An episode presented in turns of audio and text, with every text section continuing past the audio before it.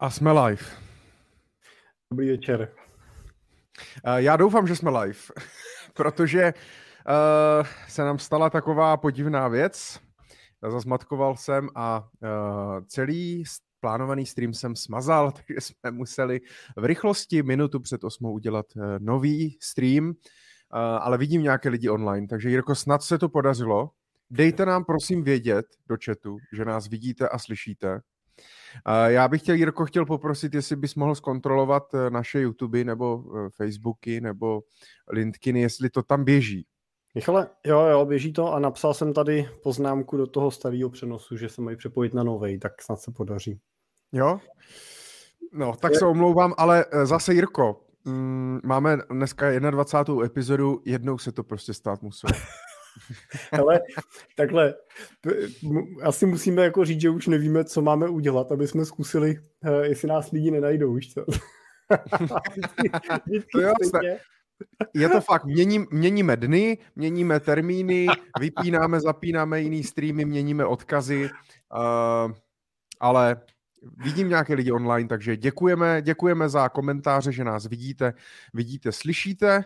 Eh, vidím tady i nějaké nové tváře, tak jsme rádi, že jste si nás, eh, že jste si nás naladili. Eh, dnes se nebudeme ptát pro jistotu, odkud nás sledujete.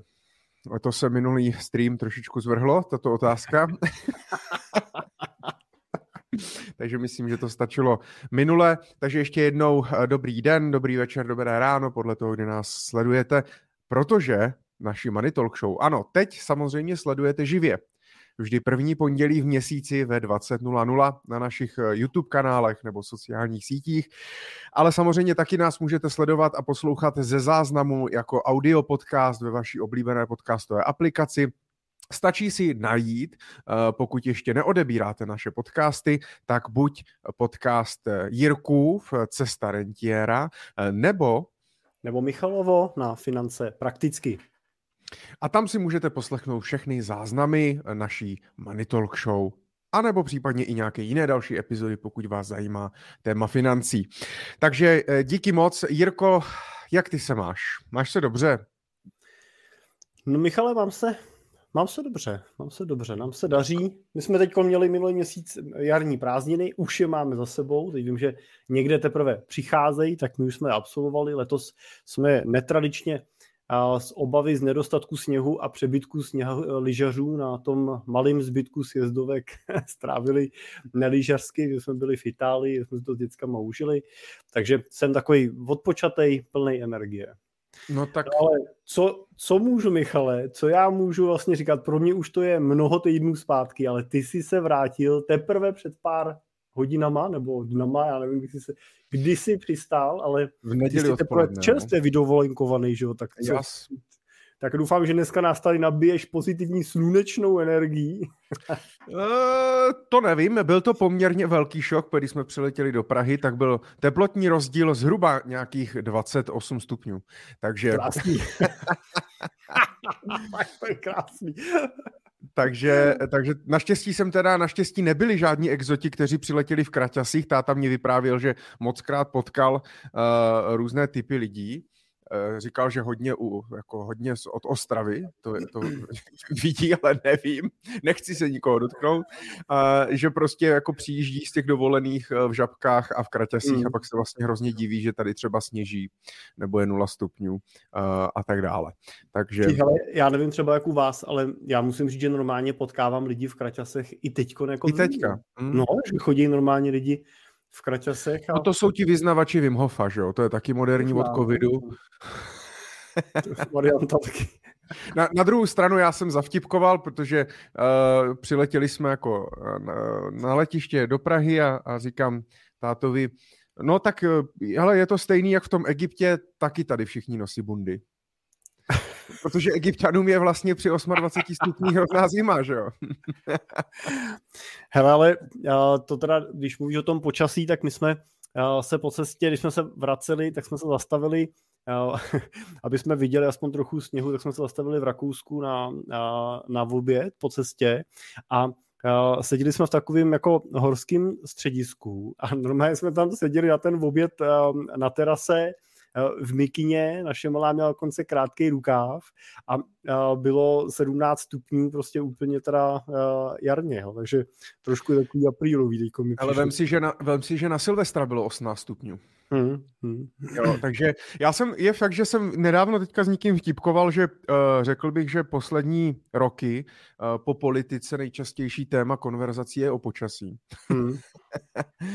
A buď je moc zima, nebo je moc horko, nebo je to prostě nějaký divný, uh, nebo to za našich mladých let teda nebývalo, eh, tady tyhle věci. no, to už, už to můžeme říkat i my, ale už já tady vyprávím dětem, že si pamatuju, že kolik bylo sněhu a tak, tak jako to, no. jsme starý, Michale, jsme starý prostě. Co máš uh, je to tak, Radu napíše, ahoj, konečně jsme se dočkali po měsíci. Já se musím přiznat, že s tou dovolenou a ještě s tím, jak ten únor je extrémně krátký, tak uh, mě to teda uteklo hrozně rychle. Mám pocit, že jsme se viděli včera. Hmm. Nebo předevčírem. Fakt to bylo takový rychlý a rád tě vidím. Takže uh, můžeme, se, můžeme se do toho pustit. Já bych možná ještě uh, řekl, Uh, možná to tak, řekli jsme, že můžou nás sledovat živě, kdy nás můžou sledovat, řekli jsme, že nás můžou sledovat v podcastu, to jsme, to jsme řekli. Uh, samozřejmě uh, nesmím zapomenout, pokud vás zapnu tady jezdící banner, pokud vás samozřejmě něco zajímá, budeme rádi, když se zapojíte s námi do diskuze a budete pokládat nějaké otázky k nám do chatu, ale nemusí to být otázky, můžou to být i se můžete podělit o něco, jestli jste taky byli někde na dovolené, nebo jestli se chystáte někam, jestli už máte jarní prázdniny za sebou, nebo cokoliv, co vás napadne, můžete nám napsat, my budeme rádi, proto to točíme živě, abyste se mohli zapojit s námi eh, do té diskuze. No a eh, já se musím přiznat, a řeknu to čistě na rovinu, eh, dneska jdu opravdu na, pu, na ne na punk, na punk, protože nemám vůbec nic připraveno. Nějak jsem nestihl během toho února, jak byl rychlej, plus tu dovolenou, tak jsem si nestihl ani vlastně nic číst, uh, nic přečíst, takže já ani nevím vlastně, co se dělo. Na té dovolený to teda bylo velmi příjemné, protože opravdu vůbec nevím, co se za poslední týden dělo. Slyšel jsem, mě, slyšel jsem, eh, najednou jsem přijel a vidím jako v obrázky prostě Eh, Babiše v poslanecké sněmovně jako Ježíše uh, z Biblí a tak dále, tak nevím vlastně, co se tam dělo, ale je to příjemné. Uh, ale Jirko, ty určitě to sleduješ každý den, takže... Počkej, počkej, je příjemný ten obrázek v té poslanecké sněmovně, nebo to, že, to, že jsi to neřešil týden? To, že jsem to neřešil, to, že no, jsem si dal konečně ten, ten, ten detox, jako jo, to je... Ale to si myslím, že ještě jako násobně je kouzlo té dovolený jako zahraniční, tý trošičku jako exotičtější, že jo? Jak, jako přeletíš aspoň nějaký moře, protože tam najednou ten internet, telefon, SMSky a tak dále stojí úplně jiný peníze. Já teď nejsem si jistý, jestli ten Egypt už není takový jako propojený, jak je to, jak je to tam, ale jako vím, že Vím, že když jsme byli jako kdekoliv, prostě, tak to vždycky bylo jo, 40 korun za minutu prostě a tak dále, takže si člověk dá velký pozor na to, jestli si volá nebo píše, že tam odsaď. Jo, ale je, to, je to, dneska už je to sranda, jo, dneska už vlastně ty SMSky, SMSky, eh, telefony, eh, telefonování ne, a to vím, že tyjo, to se schválně podívám. Já vím, že já jsem u Vodafonu, tam mě nabízeli, tam nabízí tarif za 199 korun na den a můžeš neomezeně volat a psát SMSky, takže jako, jako teoreticky... Jako z Egypta, jo? Jo, jo, jo, takže to jako teoreticky za ten týden mm, 7x200, tak to vlastně není zase taková katastrofa. Uh, to bylo na den. Těch 200. Bylo na den. 200, jo, bylo, ten týden. Bylo na den, ale eh, dneska jakoby v době internetové a datové nepot, vlastně nepotřebuješ jako SMSky a volat, když můžeš volat přes Messenger, přes WhatsApp uh, a, a tak dále, takže je to o datech. A, ale já jsem se tady chtěl jsem jenom ukázat, otevřít v aplikaci náhled. Když jsem se ptal mojí key account manažerky, uh, nevím, počkej, jestli to půjde na sdíle, jestli to bude vidět. Tak, ptal jsem se, a jak je to v tom Egyptě uh, s těma, když mám Vodafone? A poslala mě tady ten print. Krása 7 korun, to je dobrý. No. to, to radši snad po tom telefonu.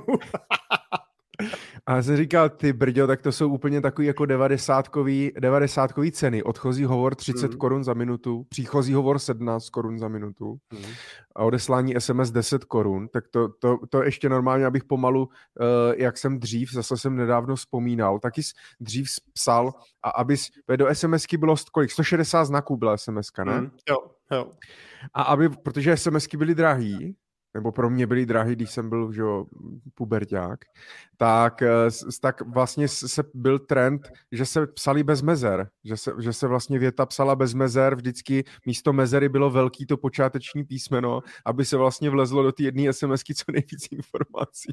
Hmm, Což je dneska strašně vtipný, protože mně přijde, že dneska vlastně lidi ani nepíšou v, eh, jako dlouhý souvětí, ale napíšou ti jednu větu uh, třeba v osmi zprávách. Že vlastně co slovo nebo dvě slova enter. Jo, slovo enter, dvě slova enter. Jak se to změnilo ta doba, no? No já si tohle pamatuju tak, já si pamatuju svůj první mobilní paušál, že to byl tenkrát od Oscara, nějaký takový jako pišmy nebo něco takového to bylo. Stálo to, nebylo to drahý, stálo to, já nevím, stálo stovku nebo možná jenom nějaký 10 korun, byly tam právě ty SMSky a nějaký volný volání. A třeba si pamatuju, jsem si psal ty minuty jako toho volného volání a ještě to bylo volný volání jenom v nějakém čase prostě a tak dále. Takže to vím, že jako eh, byly taky jako uh, takový rom, romantický uh, dřevní doby, že jo, no, co jsme, no. co jsme zažili. No, tak tohle budeme, to už dneska jako dětem, dětem člověk vypráví, to už, už jako stačí, stačí, když jim dáš do ruky ten tlačítkový mobil, že jo. Ale, ale on se, on, on, jako celý se to změnilo fakt jako čím dál tím víc, tak jak se říká, život před covidem a po covidu, tak si myslím, že, ten, že třeba uvedení iPhoneu na trh v roce 2007, myslím, září to bylo, tuším, tak, uh, tak vlastně byla jakoby doba před iPhonem a doba po iPhoneu jo, jakoby po těch chytrých, protože pak náběh těch technologií, těch aplikací uh, a tak dále, tak vlastně ten svět strašně změnil, jo, protože uh, já si vlastně jako dneska si vůbec nedokážu představit život bez spousty nějakých jako aplikací nebo věcí v mobilu, nebo si vlastně nedokážu ani představit ten život vlastně bez toho mobilu. Až si jako občas říkám, ono to není zas tak dávno, jo, vem si, že to bude, že je to vlastně, minulý rok to bylo 15 let, slavilo. A to není zas taková, taková jako doba. A já jako občas si sám přistihnu, si říkám, tyjo, a jak se žilo před těma 15 lety? Hmm. Takže potom, když táta vzpomíná, jak se žilo před 50 lety, tak je to opravdu jako generační, teda generační jako velká, velký střed. No hodně změn jsme zažili za těch 20 let, ale tohle je zajímavý. I z pohledu toho globálu jsme se o tom bavili teďkon na uh, angličtině máme američana, vždycky nám chodí jednou týdně a uh, baví, vždycky se jako bavíme o tom srovnání Evropa a Amerika a třeba teď jsme tam probíhali nějaký minulý časy a on tak jako vzal dvě otázky a zeptal se nás, kde jsme byli, jestli víme, kde jsme byli, když uh, bylo, že uh, 9. nebo 11. září, mm. A, a druhá otázka byla, jestli víme, kde jsme byli, když vyšel první iPhone. Jo? Tak, hmm. tak, tak jako milníky prostě pro ty, i pro ty Američany, tak uh, jsou docela taky jako uh, zajímavý. Jo? Ten, ten svět prostě to jako milník podle mě vnímá. No. Ale zrovna a zrovna teda 2001, tak američani vnímají samozřejmě fest, že to jako to, to se opravdu ten, ten, ten a svě, možná i svět, tady já, já nevím, jestli v té v Evropě vlastně si to tolik jako uvědomujeme, co se tam stalo, přijde, že, mě, že ne, nevím, jestli máš ten podobný pocit, ale v Americe je to jako fakt téma, bych řekl, jako extra. No, my si to možná, možná si to neuvědomujeme, co se přesně stalo, ale všichni se potýkáme s následkama toho, co se stalo. Jo, ano, jako, jasně. Jako kdo nikdy cestoval před a po, tak, tak si myslím, že zažil ten rozdíl. Jo. Ale Uh, já třeba, pro mě třeba to bylo jako relativně jako intenzivní taky a pamatuju si, kde jsem byl. Jako bylo to pro mě, že jako vím, uh, kde jsem byl, co jsem dělal a že jsme to prostě doma nějakým způsobem sledovali. Že, že jsme to prožívali. No, přišel jsem domů ze školy a Eh, tam běžela televize a pak už prostě jsme u ní zůstali celý den prostě nevěřícně hmm. na to jako civět a bylo to, vím, že to pro mě bylo jako emočně, uh, že to bylo jako emočně citlivý, rozhodně, jako jsem to jako pocitoval. No mě uh, to poměrně hodně změnilo život, protože jedni, jeden český, český pár, tak byli zrovna v New Yorku, když se to stalo a natočili to. A prodali ten záznam, pokud si pamatuju tu informaci správně, tak prodali to někam do novin nebo prostě do něčeho. Ono totiž tehda, to je taky vtipný, jako jo, když už se bavíme o minulosti, te, dneska jako prodat něco první natočit a někam to stihnout prodat je v podstatě skoro nemožný právě, jako by, když mají všichni iPhony v ruce, na tom Instagramu nebo Twitteru je to prostě rychlejc, než ty se otočíš jako vůbec, jo. Ale tehdy oni nějak prodali ten záznam a udělali v Brně uh, klub taneční, který se jmenoval Twins, a byl právě pojmenovaný po amerických dvojčatech. Byly tam i jako výzdoba, na zdi, namalovaný a tak dále.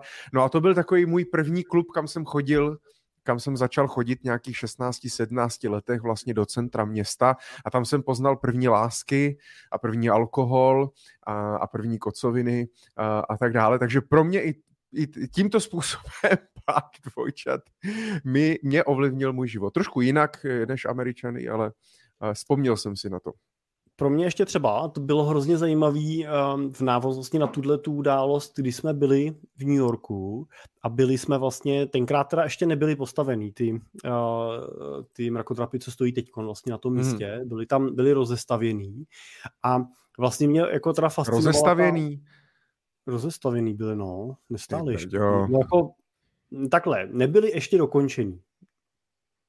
Jo, nebyli ještě nastěhovaný, nedalo se ani k ním jít, bylo to jako obest, obehnaný, jako obestavěný to bylo. A, a fascinovala mě teda ta jako monumentálnost, ta velikost teda toho. Já nechci nic, já nechci teda Jirko jako nic říkat, že bys byl jako starý, jo. Ale není tam, jako nejsou, ne, tady píšou jako rok 1973. Ale Michale, ale to, že na jejich místě stojí dneska nový mrakodrapy, to víš, že jo?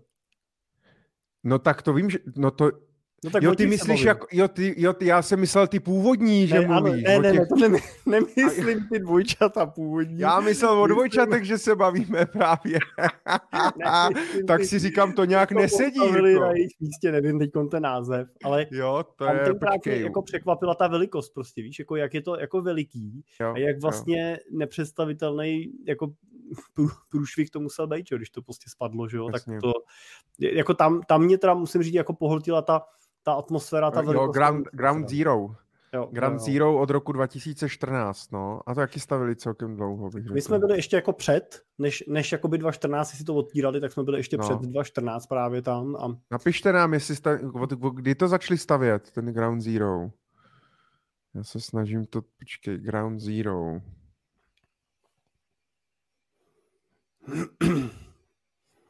Wikipedie.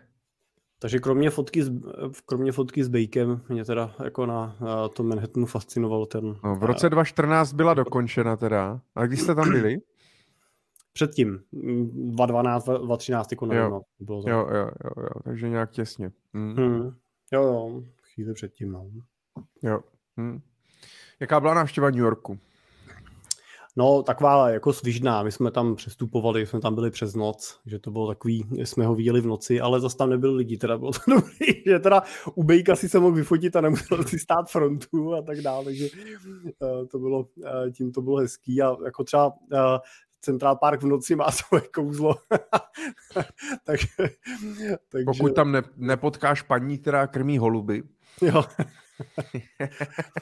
Takže v tom to bylo zajímavé, jinak jako to bylo pro jako uh, přestup. A kam jsi letěl? Do Karibiku jsme letěli.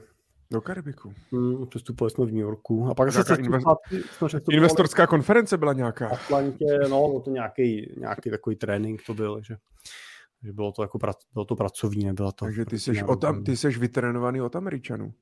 Hmm. No, doufám. Hmm. jsem t- takhle, možná to doplníme, že jsem trénovaný od Američanů. Jestli jsem vytrénovaný, to bych musel zhodnotit někdo. Teď máš dokonce, že jo, ne, nedávno i dokončený trénink FBI, že jo, Radima Paříka. Takže ty už jako ty jsi fakt nabitý. No, OK. Uh, Jirko, máš nějaký, máš nějaký hlavní téma, co s tebou rezonovalo? Mě první jediný, co dneska ráno, tak jsem si pustil podcast na Vinohradské 12. Uh, bude odvolán uh, guvernér České národní banky Aleš Michl z důvodu, že zatím ani po devíti měsících nemá prověrku na přísně tajné, ale pouze na tajné. Myslíš si, že je to, já jsem spíš, jsem si vzpomněl na to, jak jsme v minulém díle, v minulé epizodě se bavili vlastně o ČNB a o tom, jak je kritizovaná uh, z velké části ekonomů a tak dále za svoji jako práci. Uh, a i Aleš Michl bych řekl, že je často tak jako trošku diskreditován Uh, přijde mě to jako docela zvláštní, že si na něj všichni tak zasedli, nevím, ale uh, a zrovna potom jako se začne řešit tady tahle otázka. Teď se opravdu jako vážně řeší, jestli teda jako může být odvolán, nemůže být, jestli teda jako jim to jenom trvá, nebo fakt třeba jako něco najdou, protože je fakt, že on taky různě má ty majetkový podíly, ten fond, co měl, vlastně tak strčil do svěřenského fondu, stejně jako Andrej Babiš, že jo, a tak dále jsem sám zvědavý na ten, na ten výsledek. Co ty si o tom myslíš, jestli na to máš nějaký názor? Jako jestli bude odvolaný? ne, to... měl by mít, a měl by mít guvernér uh, prověrku na přísně tajné?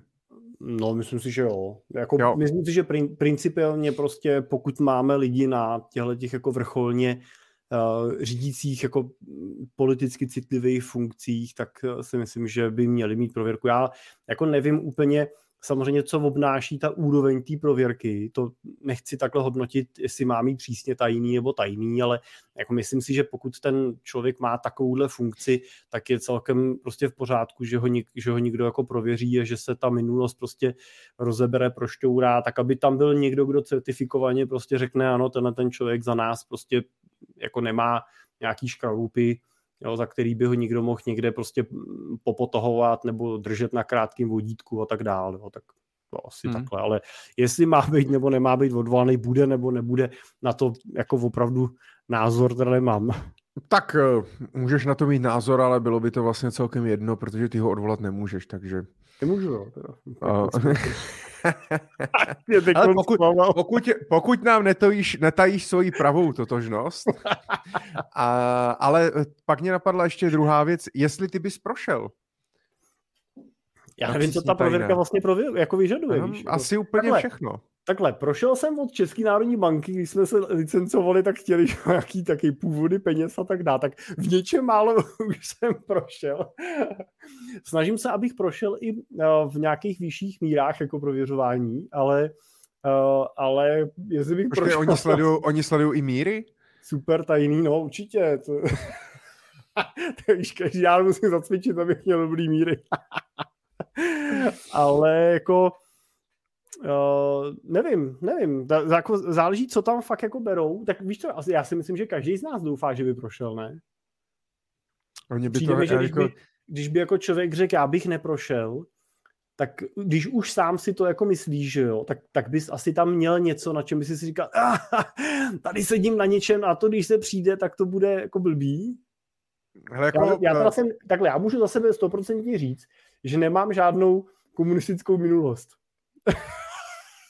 No, tak to, ale myslím si, že to by byl, ne, počkej, ty jsi nevítal v 68. Rusy?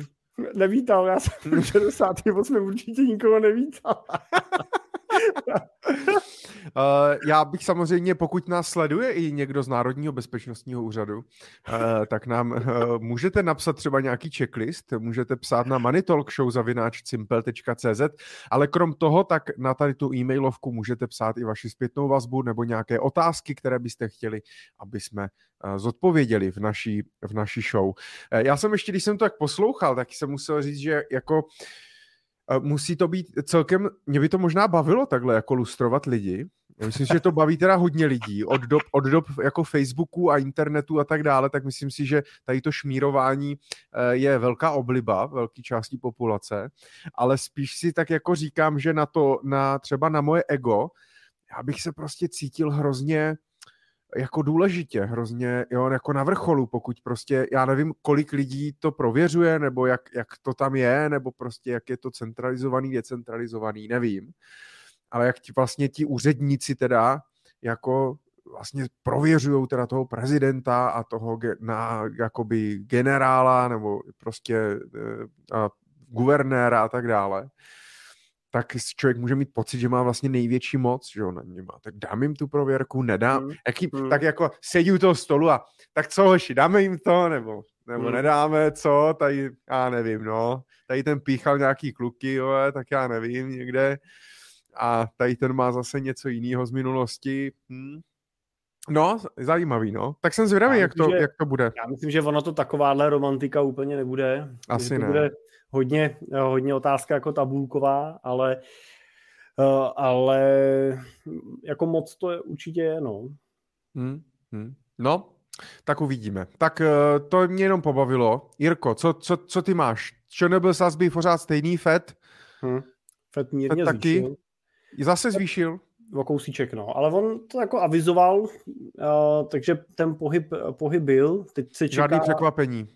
Nebylo to překvapení, teď bylo takový jako mírný, jako zmírnění té retoriky ohledně nějakého dalšího navyšování, takže uvidíme, co, uh, co to bude dělat uh, dál a asi se v letošním roce uh, myslím si, že to, co pro mě třeba bylo zajímavé v tom minulém měsíci, bylo to, že se po tom, co se začátkem roku mluvilo v podstatě o jisto jistý recesi, tak hmm. vlastně na konci toho minulý měsíce už se mluvilo o tom, že, že vlastně ta recese není úplně tak jistá a že vlastně v Evropě by nemusela, nebo možná nějaká mírná Amerika taky ne, jestli tak koncem roku.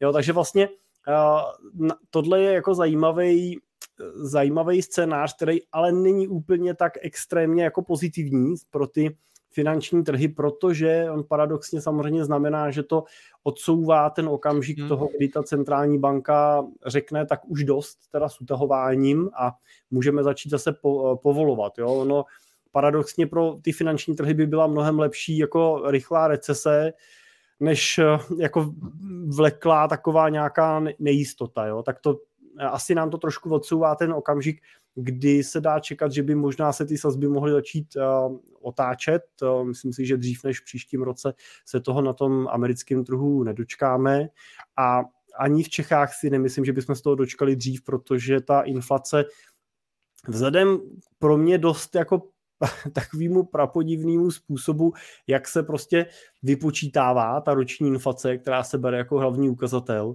tak eh, jako pravděpodobně na konci letošního roku nebudeme na úrovni někde jako hluboko pod 10%. Jo. Jako hmm. Dá se čekat, že to bude 9-10% hmm. podle toho, jestli nepřijde nějaký ještě jako dramatický růst cenový tak eh, to určitě nebude impuls pro tu centrální banku, aby s těma sazbama šla dolů, jo? To, nebo si to tak jako nemyslím. Jo? Takže a, a zároveň je samozřejmě nesmysl nějaký historický očekávání, že už příští rok eh, v březnu budeme na 3% inflace, to samozřejmě taky jako úplný nesmysl. Takže inflace tu s náma ještě určitě nějakou dobu bude.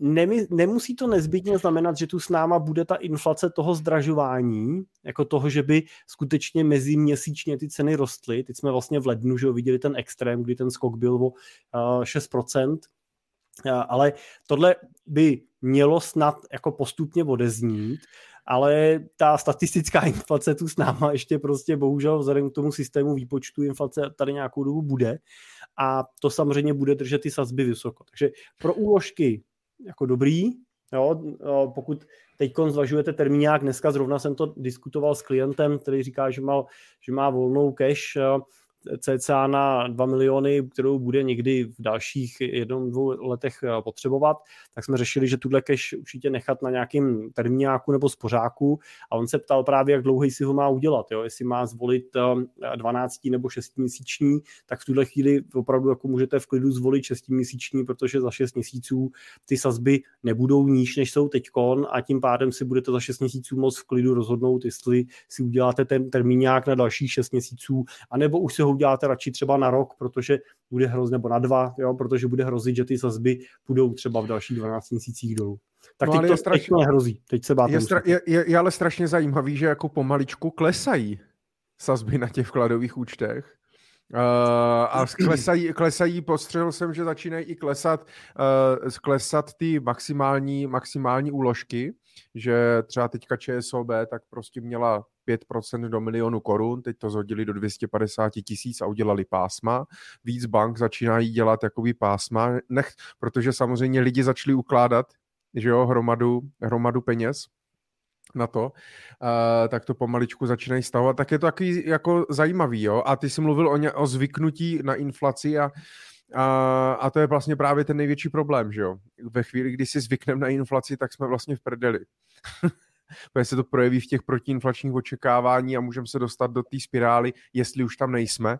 A, to, a ta ekonomika je fakt divná. Jako já mám pocit, že jsme, fakt, že jsme asi fakt uh, nemocní. Částečně po tom roce 2008 něco jsme vyřešili, něco jsme jenom nějak jako udusali a za, tu tla, za, za, za to a jsem na to sám zvědavý, jak se to bude vyvíjet, eh, vyvíjet dál. Věřím, že to vyřešíme, uh, o to se zase jako nebojím, nemám jako v, v myšlenkách nějaký katastrofální scénáře, ale je to fakt zvláštní, je to vlastně jako všechno mimo učebnice. Covid taky hodně to vlastně zamíchal kartama, takže jsem sám ale, zvědavý.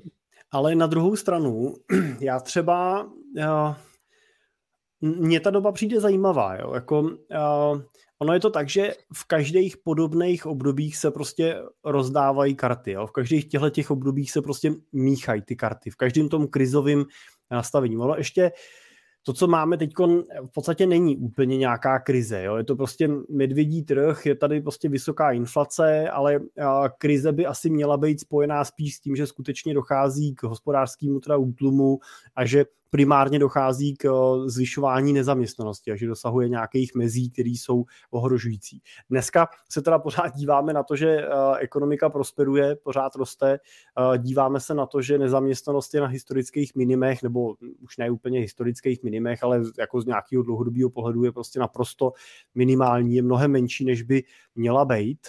To třeba je zajímavý, možná třeba z pohledu, z pohledu Ameriky, jo. tam jako dneska i v McDonaldu prostě bereš 20 eh, dolarů na hodinu a to se to přepočtí na koruny, jo, tak, a zeptej se, za kolik pracují tady eh, jako v McDonaldu, určitě to není uh, 4-5 stovek a uh, ty lidi nemají prostě jako tam jako reálně nejsou zaměstnanci a teď v lednu uh, bylo zajímavý číslo vlastně, kdy uh, vyskočil prostě úplně jako násobně vyskočil počet nově registrovaných pracovních míst. Jo. Prostě ty, ty oni skutečně jako nemají nemají tu kapacitu jako zaměstnaneckou, tu, tu výrobní, hmm. to, co my hmm. vlastně vidíme tady, akorát, že oni to řeší úplně jako v jiných číslech, takže jako dovoz těch lidí je ještě jako komplikovanější, než sem k nám, kdy jsme tady obklopený, že jo, jo, teď ta Ukrajina do toho hraje, takže prostě jsme na, samozřejmě absorbovali nějakou část prostě té pracovní síly, že jo, z toho, z toho východu, ale Uh, takže krize to není, Přesto prostě tohle je celkem jako učebnicový období, jo? to období té vysoké inflace, ty centrální banky na to reagují prostě zase nějakým jako učebnicovým způsobem a přijde mi, že po těch letech, kdy jsme měli skutečně pocit, že to bude jinak, Jo, že od teďka to už bude jinak. Jo. A pamatuju si ještě, že před pár lety jsme se uvažovalo o tom, že záporný úrokový sazby u centrálních bank se stanou novým standardem. Jo, a o, o, tom, když jsme se dívali na to, že byly úrokové sazby na nule, říkali jsme si, ty už nemají kam klesat a, a oni vlastně šli pod nulu, říkali, tohle přece, jak tohle je možný prostě, jako, jo, jako prakticky, jo, jak může banka dojít do situace, že platí lidem jo, úroky za to, že si že si vlastně půjčí vodní, že jo? To bylo jako zvláštní jako fenomén, o kterým, to bude ten fenomén, o kterém jednou budeme číst v těch knížkách, budeme říkat, takovýhle období tady bylo a je extrémně zajímavý, že tohle období jsme si mohli prožít, a myslím si, že i tohle období je extrémně zajímavý na to si ho prožít. A, a ne až tak z toho pohledu, že teď ho prožíváme, ale bude určitě zajímavý se na něj podívat s postupem dvou, tří let, Jo, protože teď říkáme, a my o tom pořád mluvíme s klientama, jo, že vždycky, když diskutujeme o tom, jestli Uh, když mají volné prostředky, je tak standardní otázka, mám si dát uh, svý volný 3 miliony teď na termínový vklad a nechat to uh, zhodnocovat uh, 6% na další 12 měsíců, protože to pravděpodobně vydělá víc než akcie, jako to klidně se může stát, to klidně může být, nebo minimálně to vydělá s jistotou, jako jo, těch 6%, jo, ty akcie to jsou, jsou samozřejmě s otazníkem uh, a, a pak to zainvestuju, anebo to mám teď zainvestovat a absorbovat nějakou volatilitu, která mě v těch dalších 6-12 měsících čeká. A uh, ta odpověď je vlastně v tomto případě vždycky stejná.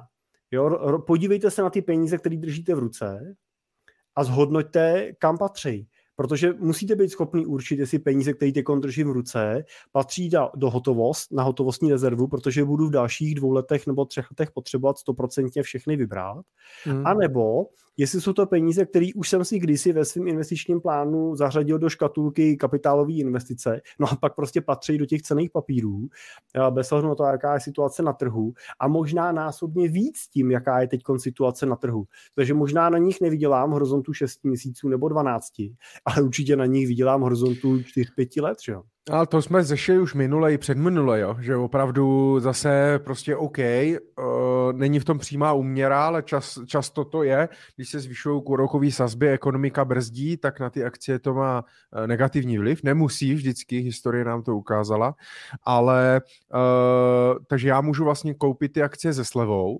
OK, rok, dva můžu být na nule, jako technicky, ale e, já kdybych to měl pak nakupovat z toho termíňáku nebo z té hotovosti, tak jaká je pravděpodobnost, že to stihnu, než to udělá Jo, a bavili jsme se o tom, že za posledních 50 let, když jsme prošvihli 50 let, tak za, jsme prošvihli 10 nejlepších dnů, dnů, tak jsme měli polovinu na konci. Mm. To z těch výnosů. To je jako, jak to, prostě jak to chceš stihnout. Takže přesně souhlasím s tím, co říkáš ty. Buď jsou to peníze, prostě, které mám mít v hotovosti, pak řeším, jak to uložit v hotovosti, a, a protože vím, že ty peníze budu potřebovat, a nebo mám ty peníze prostě na dlouhý cíle a pak je to jasný. Jo. Tak jenom to jsem chtěl říct, že si myslím, že je zajímavý dívat se na tohle období z pohledu učení se, Jo, a, a třeba si výst svůj, jako, kdybych měl říct jako investor, tak si výst svůj takový jako investorský deníček a napsat si občas nějakou poznámku, jo, teď se dělo tohle a já o tom přemýšlím takhle, jo, a, a pokud třeba nemáte teď peníze, tak si říct, jako co bych teď dělal, kdybych měl peníze, jo, koupil bych. A co bych Jel bych na dovolenou. No, přesně. Ale co bych koupil, jo? Co, do čeho bych ty peníze dal a kdybych to chtěl vyhodnotit? A pak si to otevřít prostě za těch pár let a říct si, a dopadlo by to, nedopadlo by to, jo, vsadil bych na správného koně, nevsadil. Jo, tak tohle Zaj- si myslím, že je dobrá škola. No. To je zajímavá otázka. Co byste tak dělali, kdybyste měli peníze? Napište nám. co byste dělali, kdybyste měli peníze? a nebo možná ještě lepší peníze, co byste, otázka, co byste dělali, kdybyste neměli peníze? My máme určitě totiž vzdělané posluchače, kteří všichni investují uh, a mají peníze. Jirko, co bys dělal, kdybys neměl peníze? Najednou. Bych pracoval, no. Kdybys o všechno přišel. Uh, hele, já už jsem v životě začínal jako takhle, kdybych jako vo všechno přišel, přišel je samozřejmě tvrdá otázka, jo? kdybych jako přišel vo všechno, když přijdeš o barák a tak dále, tak to je samozřejmě situace těžká, jo? ale takový ty okamžiky jo, z pohledu příjmu, jo? Že, že jsem jako přišel o příjem, že jsem přišel o nějakou úroveň, na kterou se dohrabeš a pak si o to přišel a zase si se škrábal na tu úroveň znova. To jsem zažil uh, v životě už uh, asi třikrát, tyhle okamžiky, a moje zkušenost je, že to prostě vždycky přežiješ a vždycky to nějak vyřešíš. Jo? Vždycky to nějak vyřešíš. A to, co jsem si z těchto těch chvil vzal, a to, co mě vždycky drželo na nohách, bylo to, že jsem si říkal, no teď je to strašný, ale tohle bude to, co, na co budu jednou vzpomínat a co budu jednou vyprávět. Jo? Jak jsem měl prázdnou tu ledničku a jak jsme nemohli jet na dovolenou a, a jak jsme žili z manželky mateřský prostě a tak dále. Já jsem dělal sotva na splacení hypotéky. Tak eh, to jsou takové jako věci, na které pak vzpomínáš a které tě vlastně formujou.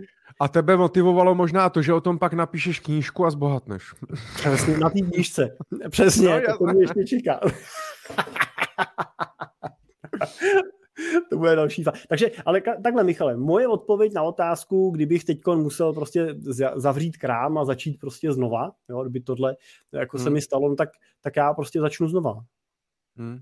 Jo, a, a vlastně mě to jako nebude nějak dramaticky, dramaticky jako, jako jasně, že ti to bude trápit, jo, jo, něco si budoval, nějak si o to přišel a tak dále, ale myslím si, že ten život je dost krátký na to, aby jsme se jako trápili jenom kvůli penězům. No. To... Na druhou stranu já věřím, že našich 30 loajálních posluchačů pravidelného streamu by ti rádi pomohli.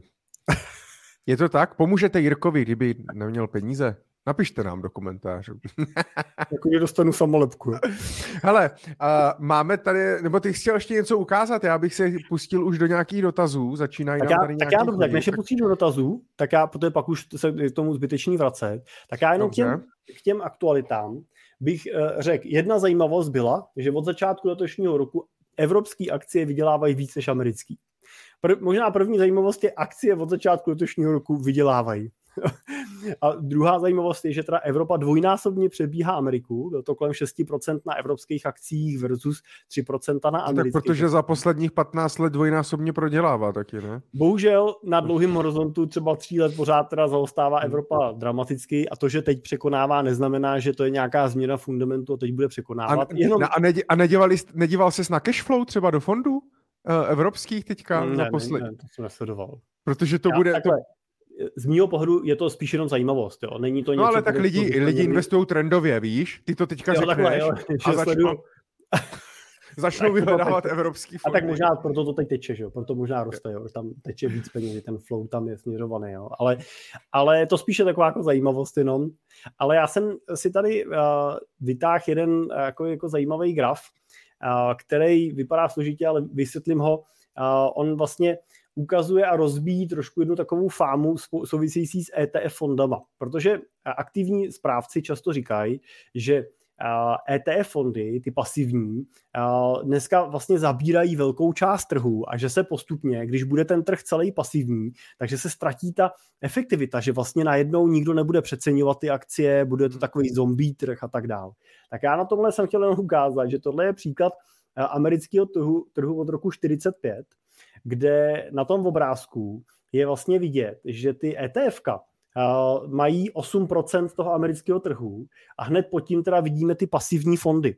Takže kdybychom vzali pasivní strategie, tak ty dneska zastupují 13% trhu pod tím teda vidíme, že stejných 13% zastupují i ty aktivní portfolio manažeři. Je to tak, že ty ETF a pasivní fondy si ukrajují ten svůj podíl na úkor té aktivní zprávy, která prostě skutečně těch posledních mnoha letech prostě nepřináší předanou hodnotu a proto prostě z ní peníze utíkají do těch pasivních investic.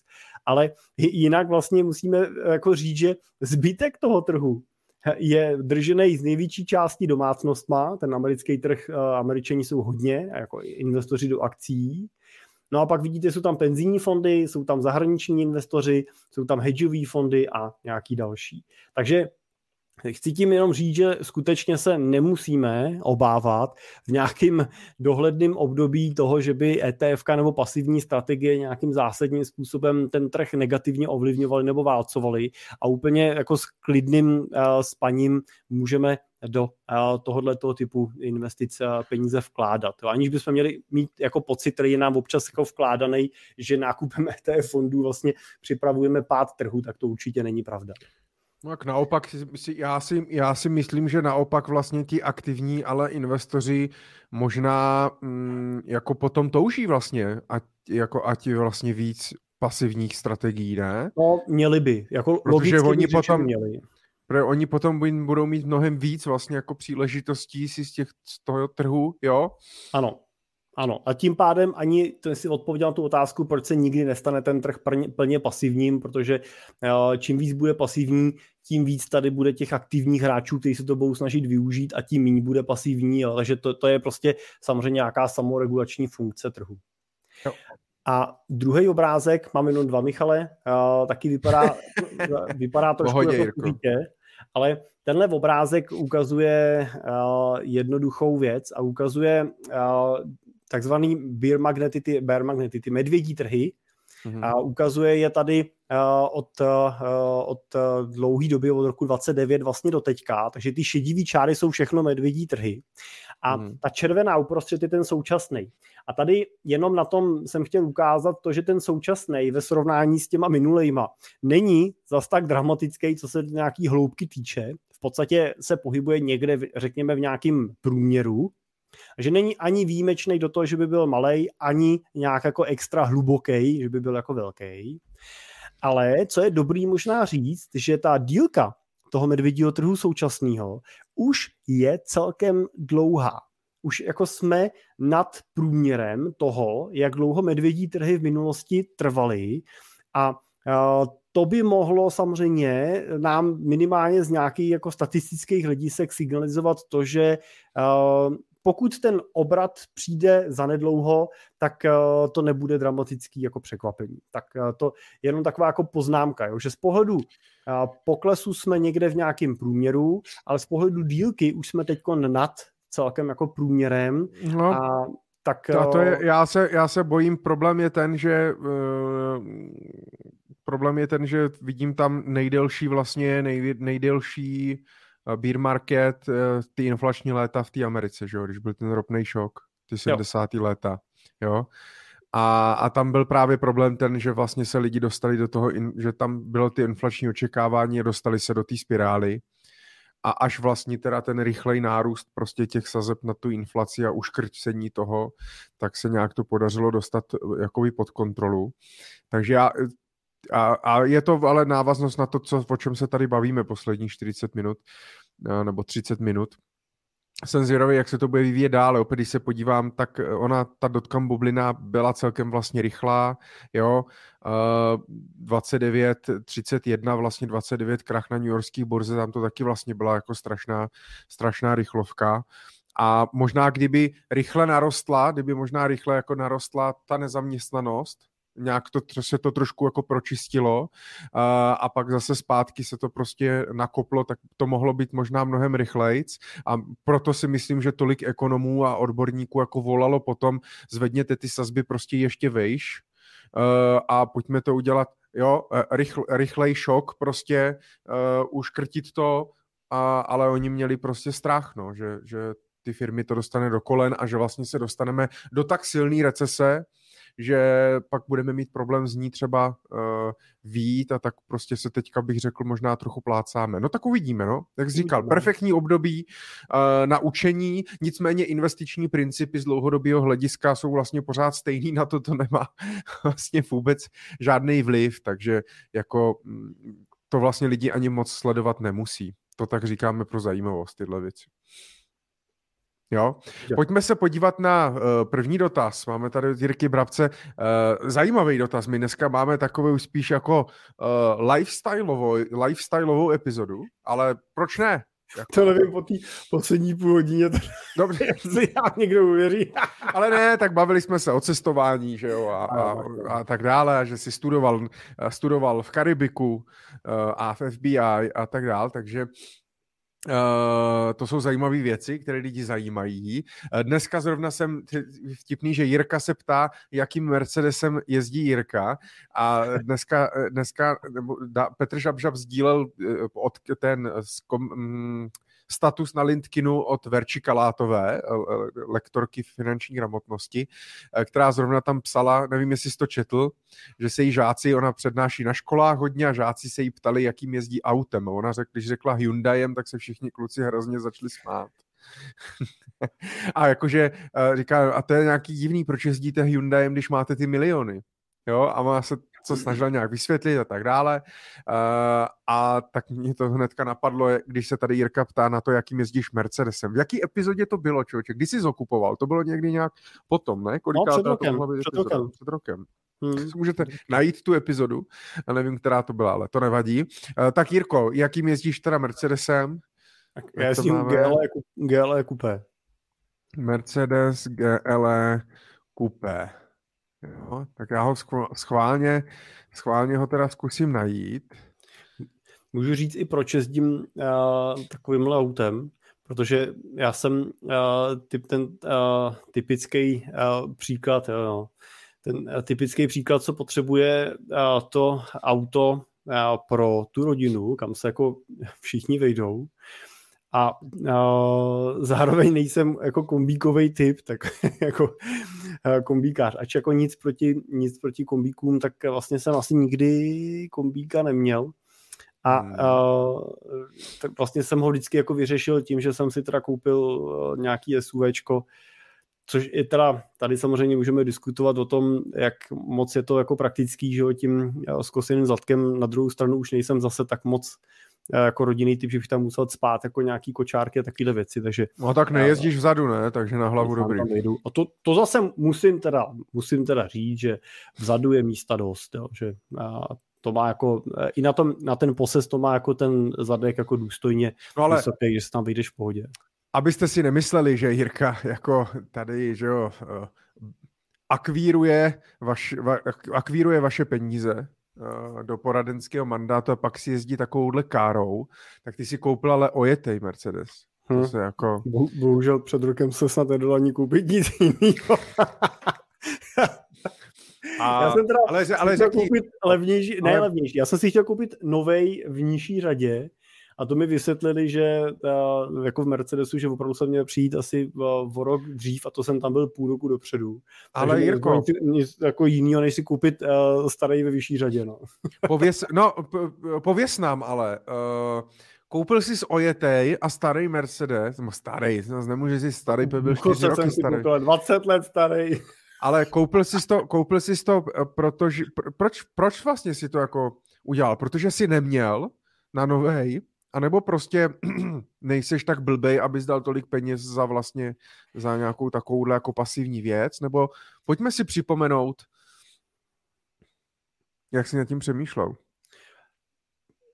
No, jako uh, primárně šlo o to, že se nedalo koupit jako nový. Já jsem do té doby, předtím jsem měl dvakrát operativní leasing, jednou Mercedes, jednou Škodovku a Uh, byl jsem celkem spokojený.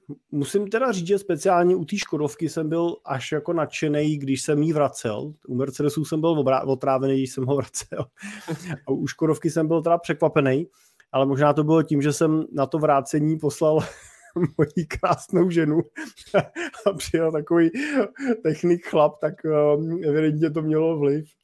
Uh, protože ať jsem čekal, že to auto budu muset nějakou spoluúčastí prostě lakovat a tak dál, tak uh, vlastně jí vzali úplně všechno a to tam fakt byly místa, který jsem říkal. A kdy tohle, se vrátila žena tohle, pak? Tohle bych se ne, nehádal. O jo, čas se vrátila, no, byla šikovná. Ale tak jo, nevrát... nechal jsem auto opravdu jako jako fakt jsme ho nechali vyčistit. Jako Já jenom, jestli se nevrátila pak třeba po dvou, po třech dnech, víš? Ne, no ne, vrátila se včas. Po ty kontrole. Nevím, no, prostě i to v obojí přebírala dekra prostě, hmm. ale ten přístup toho technika prostě byl jiný, jo. A u toho Mercedesu se naopak prostě ten opravdu jako si tam měřil co centimetrový škrábanec prostě a opravdu věci, které mě nenapadly, že by mohl jako řešit, tak řešil. Tak to jsem byl otrávený. Uh, I to byl trošku důvod, to jsem si říkal, nevím, jestli chci ještě další operák, pak mě hmm. teda překvapilo, že protože ale jsem si musel koupit to auto dřív, než jsem ten operák jako vracel, tak jsem vlastně až později zjistil, že teda Škodovka vlastně dobrý, teda to vrácení operáku. Uh, ale vlastně ta prvotní motivace byla, že nebylo auto, že se nedalo koupit.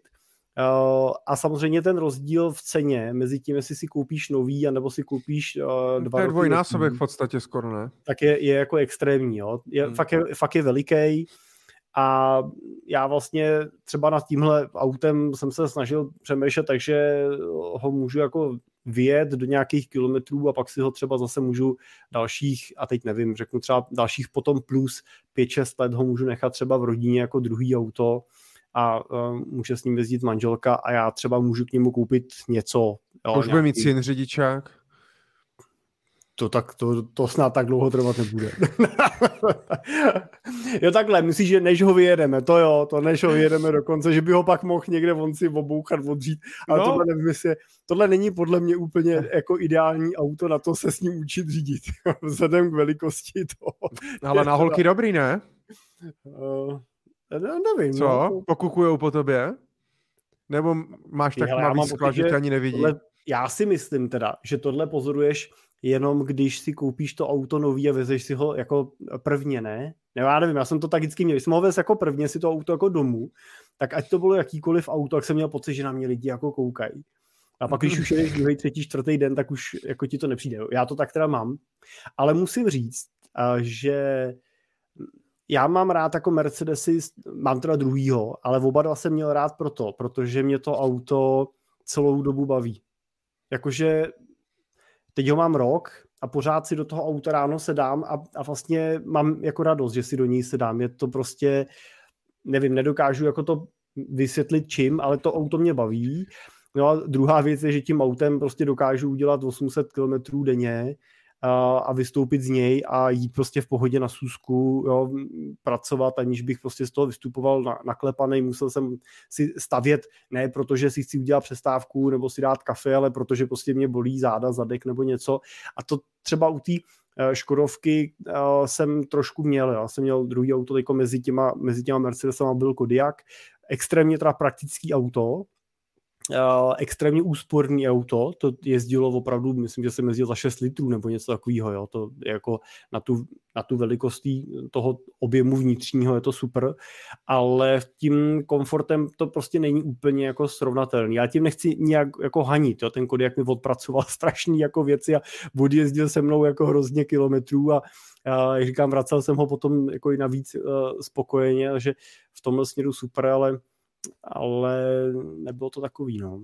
Jako? A, a tohle, Michale, jenom teda, tohle je taková jako jenom myšlenka, ale je to možná i jeden z důvodů, proč jsem si koupil Mercedes a nekoupil jsem si nekoupil jsem si třeba další Škodovku nebo Hyundai nebo něco jiného prostě, co by třeba bylo jako cenově takový jako uh, racionálnější, tak uh, byla i určitá moje úvaha, jako co z té racionality budu mít. Jako víš, jako že když budeš celý život jako racionální, kdy přijde ta fáze na to, aby si si splnil nějaký sny. Tak já jsem jako mm, vlastně v té fázi se snažím si ty sny plnit průběžně. Jedním z těch mých snů prostě jezdit jako autem, do kterého si fakt ráno sednu a budu šťastný, že jsem si do toho auta sednul, jo? Mm. bude mě bavit, tak uh, to vlastně mě jako baví a i proto jsem, a i proto jsem koupil Mercedes. No. Hmm. A kdy bude Tesla? No tak mohla by být tím dalším jako stupněm, no. A Protože šel bys do, do jaký bys šel? No, tak mě by se silně líbilo Mně by se samozřejmě líbila Ten ta, kamion. Kamion, přesně, kamion. Dneska jsme koukali, teda, že Lamborghini dělá traktory. Ne, tak uh, mně by se líbilo to, je to Esko, ne? Je ta, uh, ta, ta řada.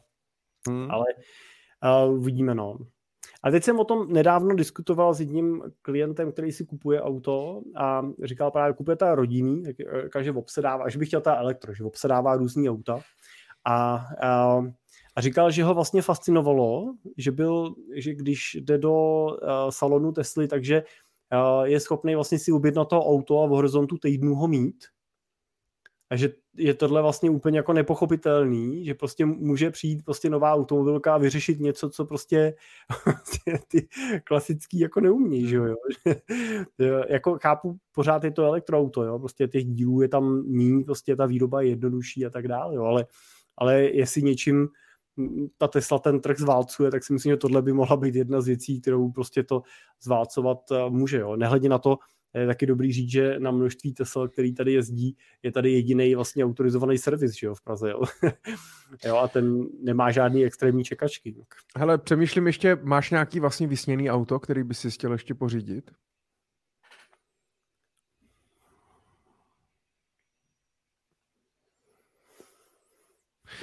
Já teda mám rád auta, ale vlastně nejsem úplně takový autíčkář, jako že bych o nich snil.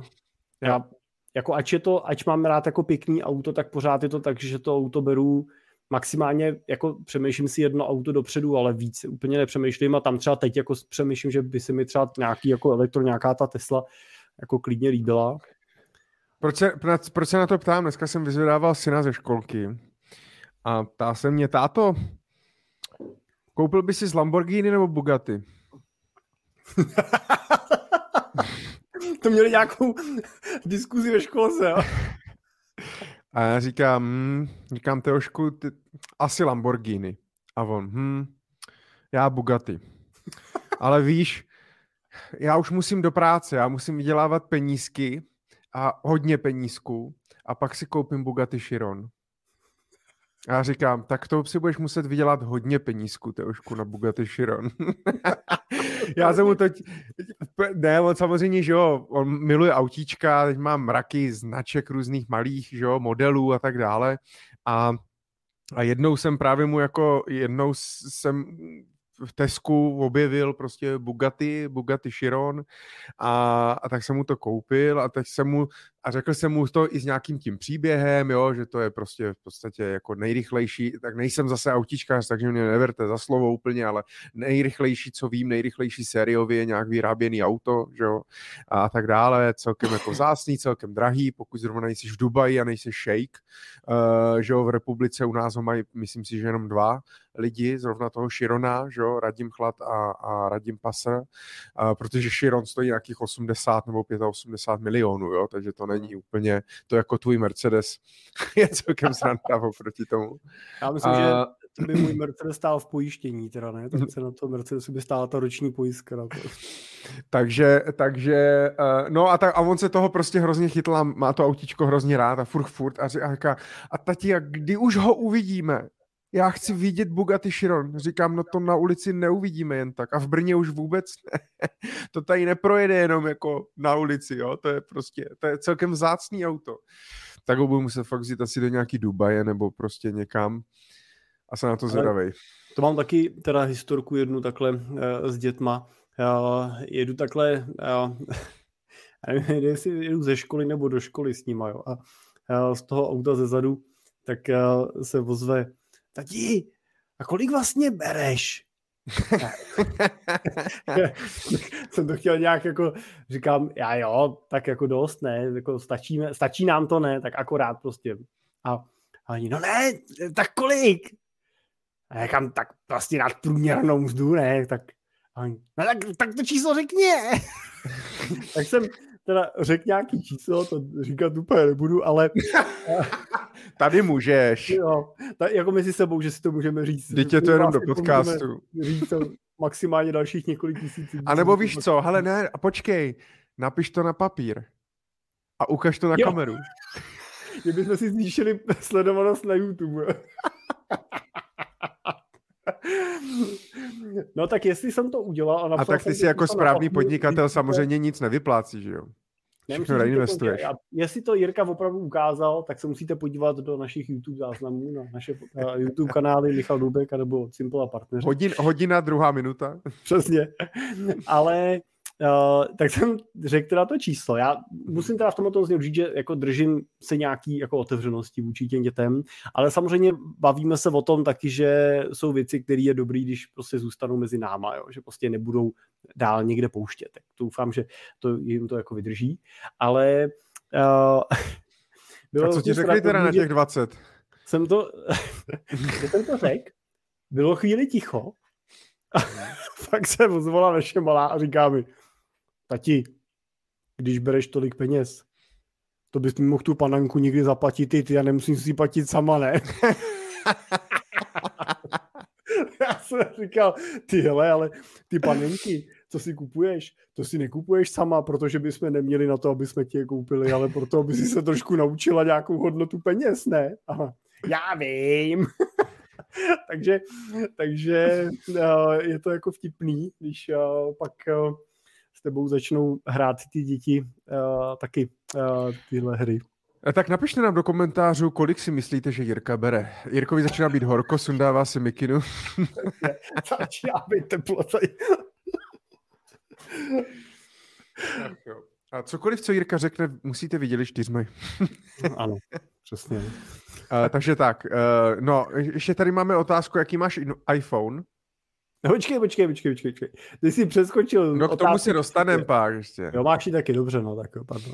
Já mám teda iPhone uh, 14 asi teďko ne, tak 14 Pro. Kupuješ si vždycky tu nejnovější a nej, nejdražší řadu? Mm, kup, nekupuju si vždycky nejnovější. No vždycky, když si ho kupuju, tak si kupuju nejnovější, ale kupuju si ho jednou za dva roky, když nám dobíhá smlouva na T-Mobile. tak takže si ho máme, vlastně nekupuješ ty, kupuješ má, Máme nějaký hardwareový budget, že ho od nich nandanej, takže to vždycky vyjde jako, tak vyjde nám to třeba na dva telefony, no, že jako zase abych jim nekřivděl, tak Bej, ale t- musím říct, že to takže si vezmeš, takže si vezmeš jakoby druhý jako záložní a máš ho doma. Ne, ne, ne, ale tak máme těch telefonů ve firmě jako výrazně víc.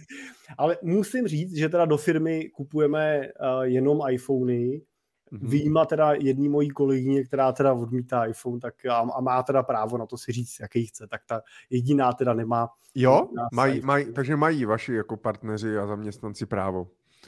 Uh, tahle jedna kolegyně teda. jedna jediná kolegyně. Cože? Jedna jediná kolegyně. Ano, ano. Jak dlouho ještě bude kolegyně? no, doufám, že dlouho teda. Ale ostatní, jako, takhle to není jako úplně, že by byli direktivně, musím říct, že teda všichni lidi stejně s tím iPhonem přichází, takže my jim hmm. akorát dáme hmm. služební jo, a obměníme to. No. Ale já si teda kupuju ten, kupuju ten, ten pročkovej, a kupuju to z toho důvodu, že my na to vlastně všechno točíme, jo, takže nám dají o kamery, o další věci, takže my to používáme místo kamery, jo. Ne, nepoužíváme kamery vlastně, když točíme cokoliv, tak točíme prostě na, na iPhony a to je jedna věc. Druhá věc je, že já vlastně u mě to zařízení žije tak dlouho, jako funkčním životem, takže já ho třeba dva roky používám, pak ho většinou další třeba dva, dva roky nebo tři roky, nebo dva roky většinou, že já zase měním, potom používá třeba manželka a pak ho posílám dál do rodiny, takže ty iPhone jako odslouží 6-7 let a po sedmi letech je mi to líto vyhodit, protože vlastně to zařízení maximálně měním jako nějakou baterku, ale jinak funguje úplně bez problému, no, tak se mi to zdá jako ekonomický. Hmm. A tak musí se, já, co, co jako zajímavá debata o telefonech, je ten vlastně, na co ho používáš. Jo, protože eh, je jedna věc, když ten telefon používáš jako, samozřejmě ano, ať už podnikáš nebo ne, tak ten telefon je takový jako dneska, jsme se bavili, prostě důležitý nástroj nebo součást našich životů. Ale je prostě otázka, jestli vlastně uh, pochopím, když člověk, který to má na biznis a třeba i, jak říkáš, natáčí s tím nějaký videa, potřebuje, aby to dlouho vydrželo, potřebuje prostě lepší displej, lepší jas, pracuje s tím často venku, vevnitř a tak dále, větší výdrž baterky, třeba větší displej, že jde do toho Pročka nebo Pro Max uh, a tak dále, jo u těch jako standardních uh, lidí, kteří to nevyužívají pro biznis, prostě mají jenom telefon a ve směs jako je vtipný, když si vezmeš, kolik ten telefon umí věcí, jo, zajímalo by mě, kolik procent vlastně toho, co ten telefon umí, tak využíváme. Myslím si, že jako budeme jako hluboko pod 50%. Mm.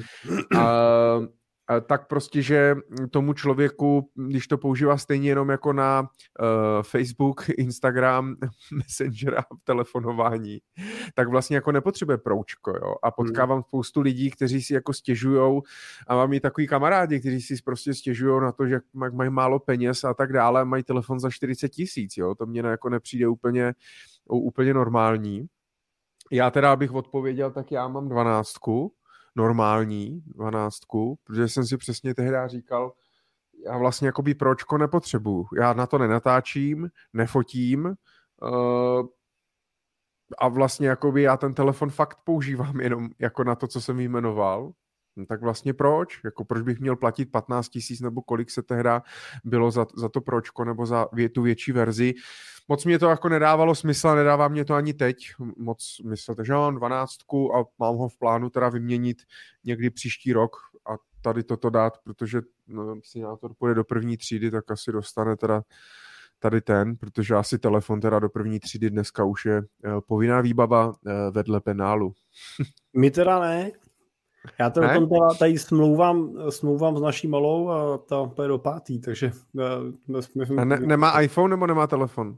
Nemá, no takhle, nemá telefon. Ona vždycky říká, že chce telefon a říkám, hele, mám tady tu Nokia tlačítkovou, můžeš jí mít hned, tak ti tam dám synku a rádi budeme, když ti budeme moc zavolat. To, to nechce, to, to jako, to ne. Takže nemá. Mm, zajímavý. A zvládá to, jo? Jo, ale mm, Jo, jo, ale tak oni prostě jsou jako v jiném typu školy, takže uh, to není... Tak tam úplně... nikdo nemá telefon. Tak ale ne, tak mají, jo, mají ty telefony, ale není to takový téma. My třeba ve škole ani nesmíme používat, oni tam ani jako nesmějí jako vyndavat, nesmějí s nima pracovat, jo. prostě, že, takže není to tolik, jako že by se podle toho nějak rozrazovali nebo vyřazovali zase a tak dále. No. Takový, jako, a iPady mají? Téma. Ne. Taky ne, vůbec. A počítač? Mají? No jako mají nějakou potom výuku, ale až v těch vyšších třídách. A, a doma, doma mají?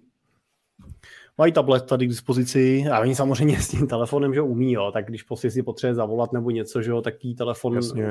učíme, že to jako není problém s těma nema, vy, ne, vy nemáte teda jakoby uh, ve vaší recepci jako doma uh, na chodbě, pevnou linku teda. pevnou linku nemáme teda. No. Pevnou linku nevedeme. OK, OK, fajn. No byla, takže takovýmhle máme iPhony, nevím, jestli k vám ta informace nějaká byla, tak doufám, že jsme Jirko teda odpověděli. Uh, děkuji ještě za odpovědi a všechny videa z podcasty, my jsme taky rádi. Uh, ještě píše, na jaký pasivní příjem cílí Michal, nevím proč jenom já, asi si myslí, že Jirka už má pasivní příjem uh, a vlastně už nic nemusí. Je to tak, Jirko? Jsi rentier? Nejsem ještě rentier. Nejseš. Dobře. Já mám ve finančním plánu 50 tisíc korun měsíčně na dnešní, na dnešní ceny. Sám pro sebe, teda nepočítám pro rodinu, jo? to bych chtěl jenom, je to jenom fakt čistě, čistě jenom pro mě. A zatím si myslím, že by mě to mohlo stačit, uvidíme.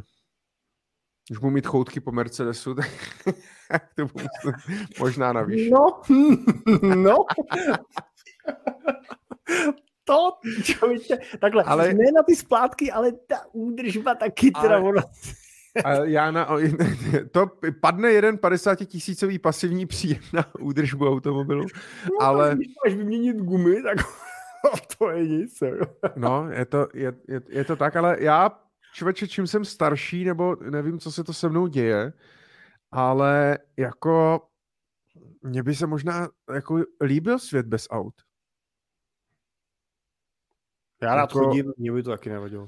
No, já, já nevím, no. Já, jako je to takový v tom městě, samozřejmě člověk se musí naučit žít víc lokálně, je samozřejmě prostě není to to pohodlí, že sednu do auta, dojedu kamkoliv, cokoliv, převezu jakkoliv a tak dále. Ale zase pokud třeba by v té lokalitě žila celá moje rodina nějak rozumně, dostupně, ne? Samozřejmě i, i Brno, i když je malý město, strašně malý oproti prostě jakýmukoliv městu na západ, tak je prostě, když moje sestra byly na druhé straně Brna než moje babička, tak je to katastrofa prostě, jako jo, i, tím autem, i MHDčkem, to na dlouho, jo. A když bychom i v tom městě žili víc lokálně a byly by ty, ty cyklotrasy, cyklostezky nějaký a pro kola pro, pro, a tak dále, všechno by bylo tak nějak dostupný. MHDčko si myslím, že máme celkem dobrý, že tam to jako frčí celkem, celkem fajn tak já nevím, no, zač, jako, jako začínám tak pokukovat po takovým, jako líbí se mně, jak jako lidi žijou v tom Holandsku, Dánsku, je tam hodně jezdí na těch kolech a tak dál. Takže, takže tak, no. Hmm. Hmm. No. Tak jo, hele, pojďme, pojďme na, další, na další dotaz. Uh, máme tady zajímavý dotaz od uh, eh, LC. Dobrý večer, proč v Čechách se uh, stlačují ceny nemovitostí, i když jsou hluboce pod průměrem EU? Ona je to otázka, v nominální, v nominální hodnotě ty ceny nemovitostí můžou být pod průměrem EU, ale samozřejmě vždycky ty ceny nemovitostí podle mě je potřeba srovnávat s, něč, s něčím, že jo, prostě uh, s, kupní sílou, prostě uh, s příjmem domácností uh, a tak dále. A tam si myslím, že naopak jsme hluboce nad průměrem EU, co se týče například toho standardního ukazatele, kolik vlastně ročních platů člověk musí jakoby dát, aby si mohl koupit vlastní, vlastní bydlení. Co si o tom myslíš, o cenách nemovitostí? No, jako jestli jsou vysoký nebo nízký, uh, jsou rozhodně podstatně vyšší, než byly před pár lety. Ten, ten spurt těch posledních jako pěti let, co jsme na nich viděli, ten byl prostě jako opravdu extrémní a asi si řekněme, že zaplať pámbu teda za to, že to uh, jako Česká národní banka těma vysokýma sazbama zastavila, teda, jo, protože jinak bychom se opravdu dostali do úrovně, kdyby bylo jako pro normálního člověka nereálný si to bydlení pořídit. Jo. Už dneska, když jako budeme realistický a budeme přemýšlet, Michale, že bychom si dneska pořizovali jako byt třeba jo, a dal by si za něj, nevím, 5 milionů za ten byt v nějakém městě, a budeš chtít byt pro rodinu, takže aby to bylo třeba 3 plus 1, tak si myslím, že 5 milionů za nějaký jako rozumný byt asi je jako objektivní cena. Tak eh, když máš dvě bariéry, že jako první musíš našetřit milion jako mladý člověk, aby si měl nákontaci, no a jako druhý musíš prostě mít na splátku 4 milionů což se dneska bavíme o 30 plus, jo, 30 tisíc, 35 tisíc měsíčně, může být jako splátka na, na 4 miliony. Hmm. A jako tohle už je podle mě pro spoustu jako mladých lidí výzvou, teda jo, jako jak tohle dá dohromady, už to prostě v jednom člověku na úrovni průměru, jo. To si musíme uvědomit, že průměrná mzda jako 40 tisíc je pořád hrubá, že jo, takže čistýho to je 34, jo, takže nemůžeš dát prostě celý svůj plat za splátku hypotéky prostě, jo. takže už tam musí být druhý k tomu, no a když ten druhý půjde na mateřskou, tak to budete platit z čeho. Takže myslím si, že ty ceny jako jsou v tom subjektivním pohledu prostě toho, aby si mohl normální člověk, mladý, prostě pořídit bydlení, tak jsou jako celkem vysoký, podle mě. Jestli to je normální, no bohužel je to normální, jo. prostě ve světě to tak je, prostě, jo. to není, nejsme jako nějaký fenomén, prostě je to cena, kterou platíme za to, že doháníme ten západ, pořád jsme toužili potom dohnat západ, tak ho doháníme. Uh, myslím si, že asi uh, odpovědí na to prostě do budoucna nebude pokles cen nemovitostí, ale bude to, že budou vznikat uh, další typy úvěrových produktů, které jsou ve světě běžný. Jo, v Anglii je běžný to, že si hypotéku sjednáte na 50 let, že ji po vás může převzít někdo v další generaci, to znamená, že může ta splát, to splácení ty hypotéky ve Švýcarsku, jak je běžná záležitost, že tu hypotéku po vás převezme jako vaše, vaše rodina a tak dál.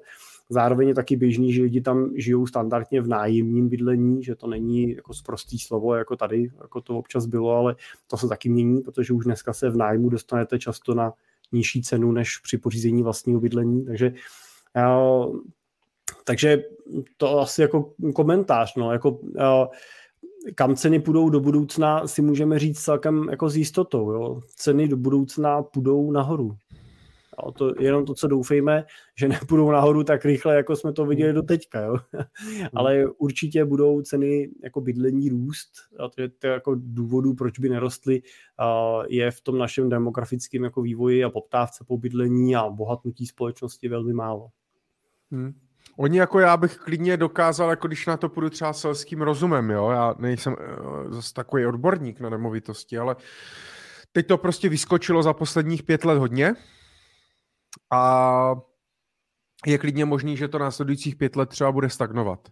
Já neočekávám, že vlastně eh, by byl pokles třeba o 50, 60, 70 nebo něco takového. Eh, může to klidně stagnovat a bude se čekat vlastně, než ty mzdy doženou a ta, ta kupní síla dožene vlastně ty ceny těch nemovitostí. Eh, a ale samozřejmě jako je to, je to zase, že jo, ten důvod prostě je směsice věcí, ale myslím si, že jeden z těch hlavních je prostě pořád to, že se hrozně málo staví, i když máme pocit, že, se, že pořád potkáváme něco rozestavěného. tak prostě e, se strašně málo staví, jo, a v těch městech se staví málo, nebo se staví blbě e, a trvá to, pořád to stavební povolení trvá strašně dlouho, než ho člověk vlastně jako dostane, často ho pak třeba ani jako nedostane, ty projekty jako ty projekty stojí a, a tak dále a ta poptávka je vysoká.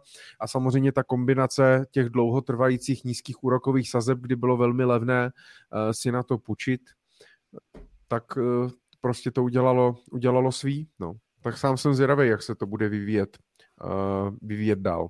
Hmm. Takže tak. Dobrá, jdeme dál. Máme tady jedno, jeden asi, řekl možná jednoduchý dotaz pro tebe.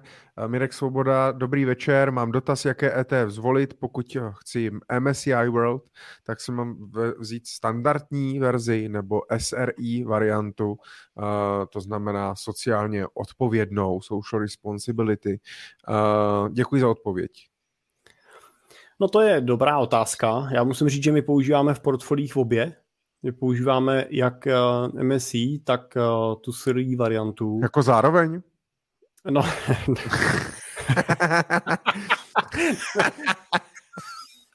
No to je do...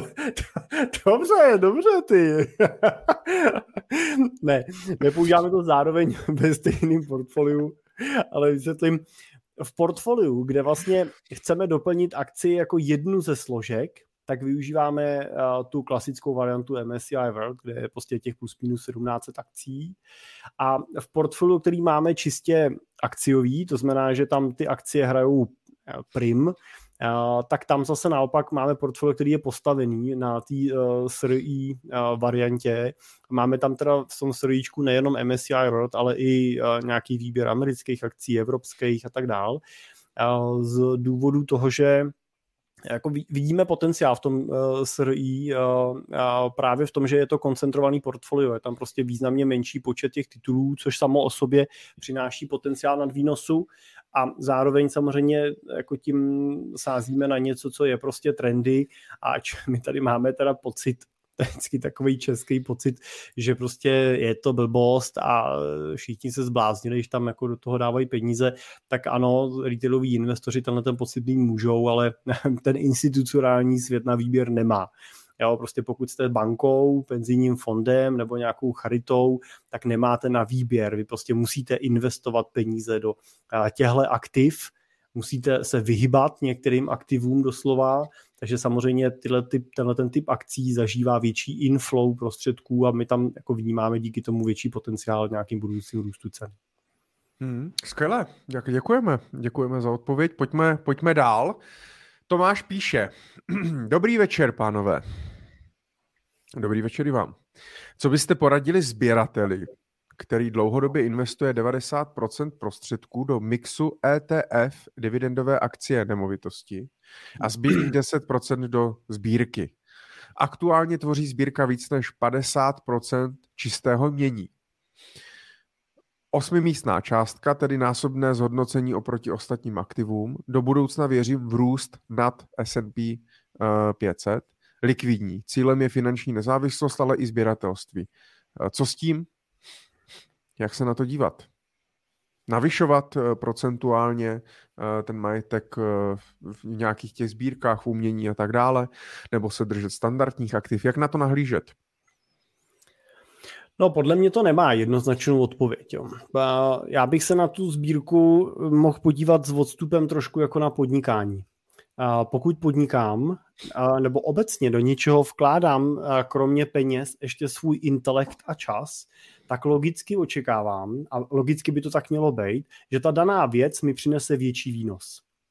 Eh, to znamená, že pokud uh, té sbírce rozumím, nejsem jenom jako pasivní sběratel, co by hromadil, a teď přežinu, jo, zlatý cihly, ale uh, vím, co sbírám, vím, proč to sbírám, no tak logicky bych měl být i tím jako výsledkem nad výnosem to S&P 500. Problém té sbírky ovšem může být samozřejmě podobně, jako je to u podnikání, že jsem držitel té myšlenky a mým třeba odchodem je otázka, jestli ty moji dědici dokážou vlastně tu sbírku ocenit tak efektivně, jako ji ocenuju já. Já mám na tohleto jeden příklad.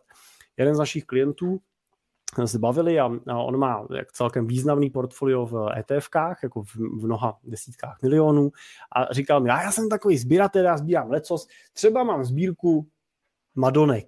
Já jsem říkal, cože máte? A on, no, má sbírku no, to jsme si říkali minule. Keramických Madonek. Hmm. A přesně se dostanete k tomu, že on dokáže tu Madonku ocenit, ale když to zdědí děti, tak to prostě šutnou někam do frcu. Hmm. hmm. Nemusí to být jako váš případ, ale je to určitý riziko, který u té sbírky je třeba zamyslet, na kterém potřeba se zamyslet a, a to riziko vyhodnotit. Jo? A vy ho můžete vyhodnotit tak, že dokážete vlastně tu sbírku zabezpečit, to znamená, dokážete vlastně jí připravit a nějakého svého nástupce anebo dokumentací k ní připravit tak, že ji někdo dokáže bez problému převzít a buď v ní pokračovat nebo zlikvidnit, tak jak prostě vy se dohodnete nebo tak, jak určíte v nějakém svém testamentu a tak dále.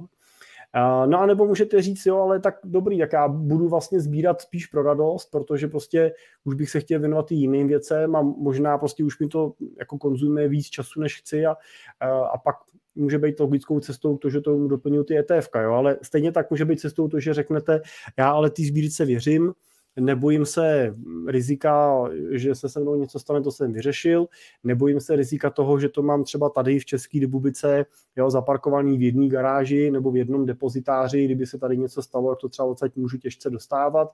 Prostě tohle riziko jako akceptuju no tak pak to zase může být tak, že ta sbírka může být vaše vášeň a může vás to bavit, ale nemusíte jako stavit hmm. svoje uh, portfolio na ETFkách. Jo. To bych chtěl říct, že jako není to tak, že každý člověk a každý rentier by měl mít ETF, jako to určitě není pravidlem. ETF jsou cestou a řešením, jak doplňovat to svoje portfolio o další aktiva, ale není, nejsou jedinou cestou, jak ho stavět. Ale mě, mě tam napadá jako věc, eh, jako říct si, co je cílem. Jo, jakoby, co mě to má vlastně přinést, kam se s tím chci dostat, proč vlastně do toho investuju tímto způsobem on člověk ještě podle mě se může dostat do takového, do takový ty pasti a má to hodně podnikatelů, ty to určitě řešíš, ale já v podstatě taky, že vlastně eh, spoustu klientů, podnikatelů nediverzifikují a mají vlastně všechen majetek v té jedné firmě. To je vlastně to jediný hlavní aktivum.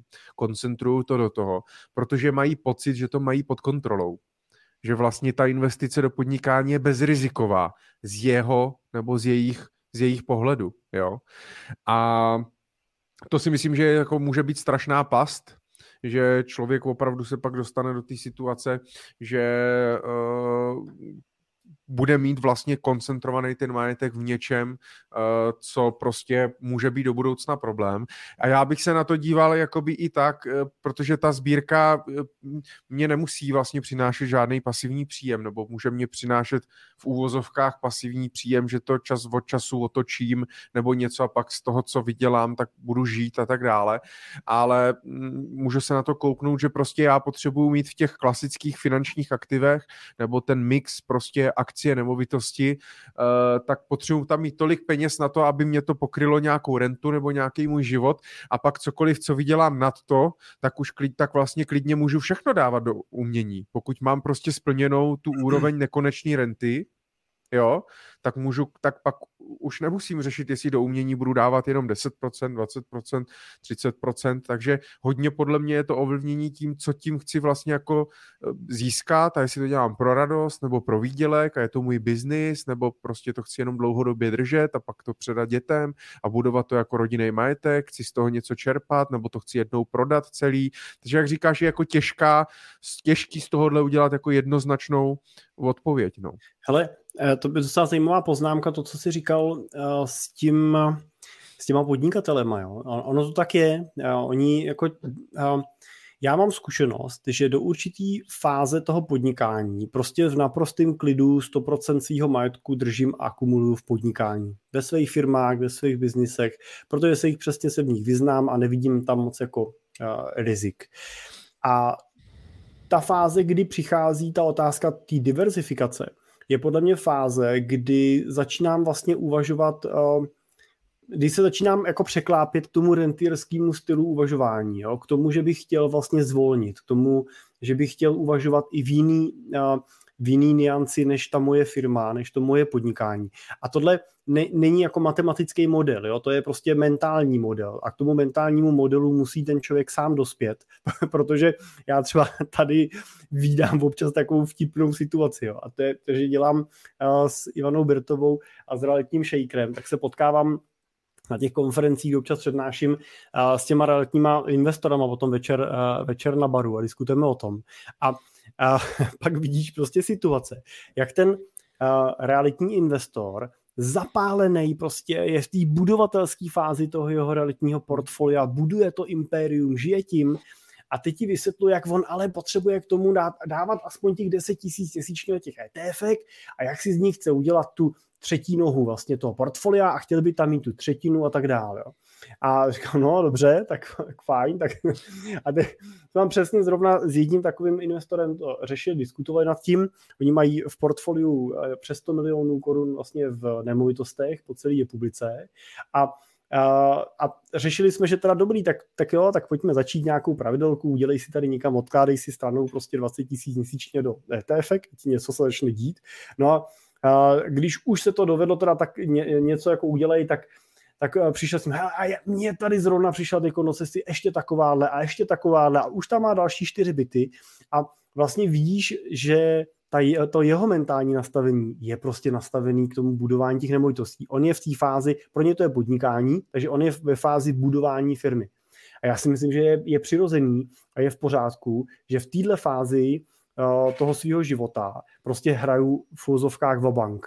Prostě všechno sázím na tu jednu kartu, všechno mám v té svojí firmě, všechno mám v tom biznisu, točím tohle, intelektuálně do toho investuju vlastně veškerou svoji mozkovou a časovou kapacitu a, a, a o tom to je celý, jo? a to je v pořádku.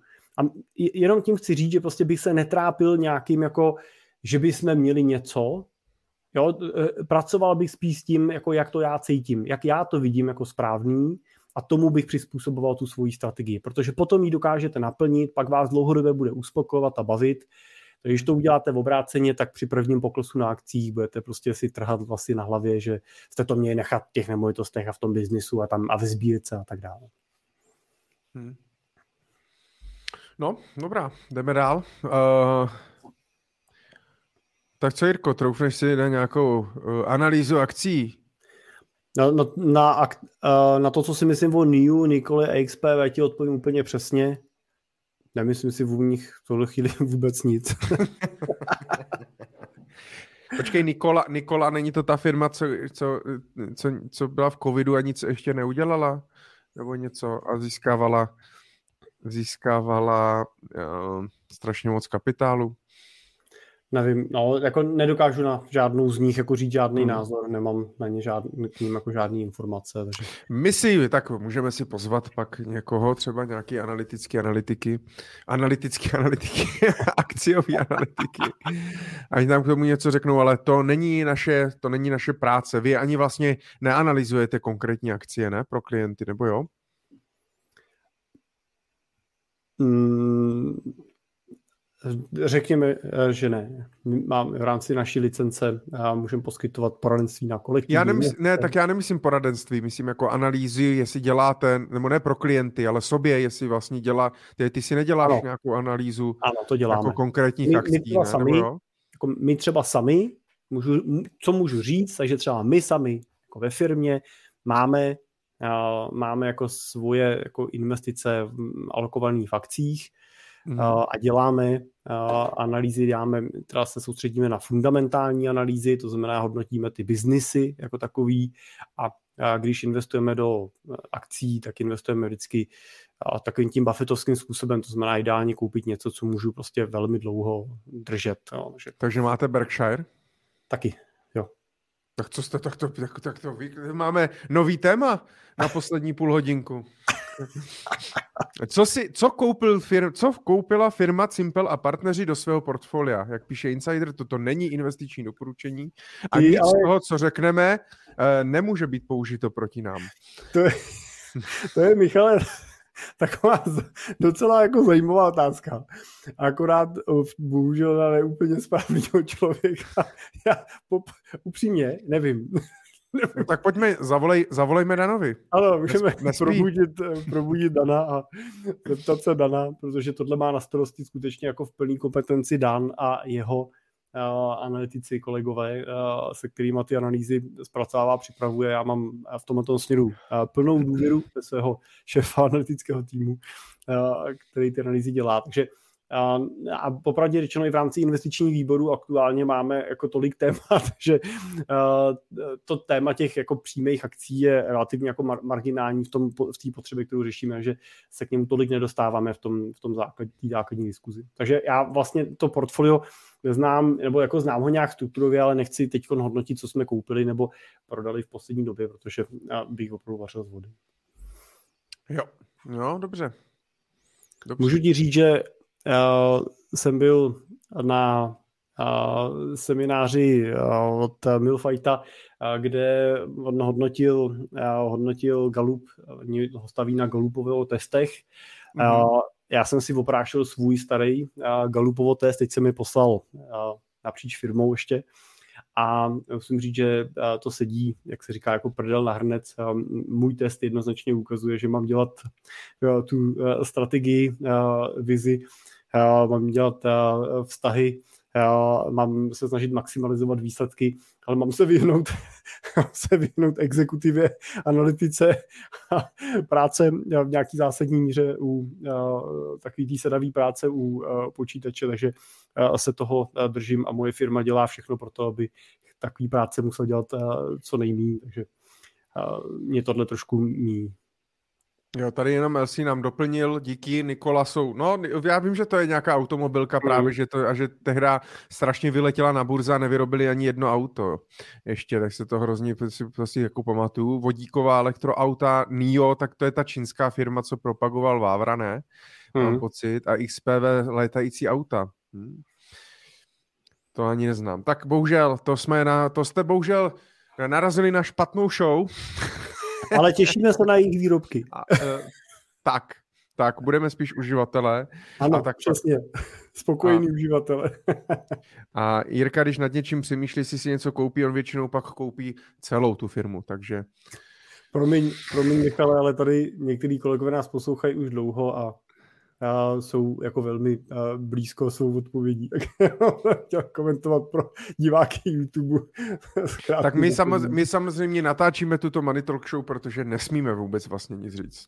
A co vše, všechno, co jsme za poslední dva roky tady řekli, eh, nic se nestalo. Jako bychom neřekli. Nic, vlastně. nic není pravda. Všechno jsme si vymysleli. Je to fikce? Fikce nebo pravda? To byl nějaký pořad, ne? Počkej. Je to špatná, počkej. No tohle. Hm, to ne. Hraje něco?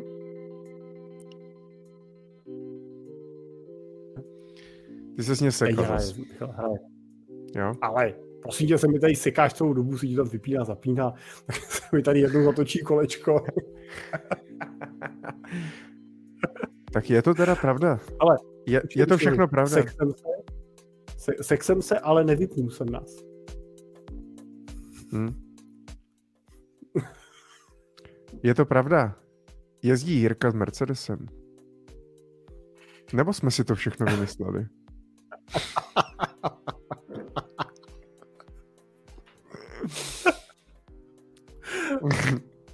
Ale... Věřte, nevěřte, ano, je to tak. No. Hmm. To, tak když co vás ještě...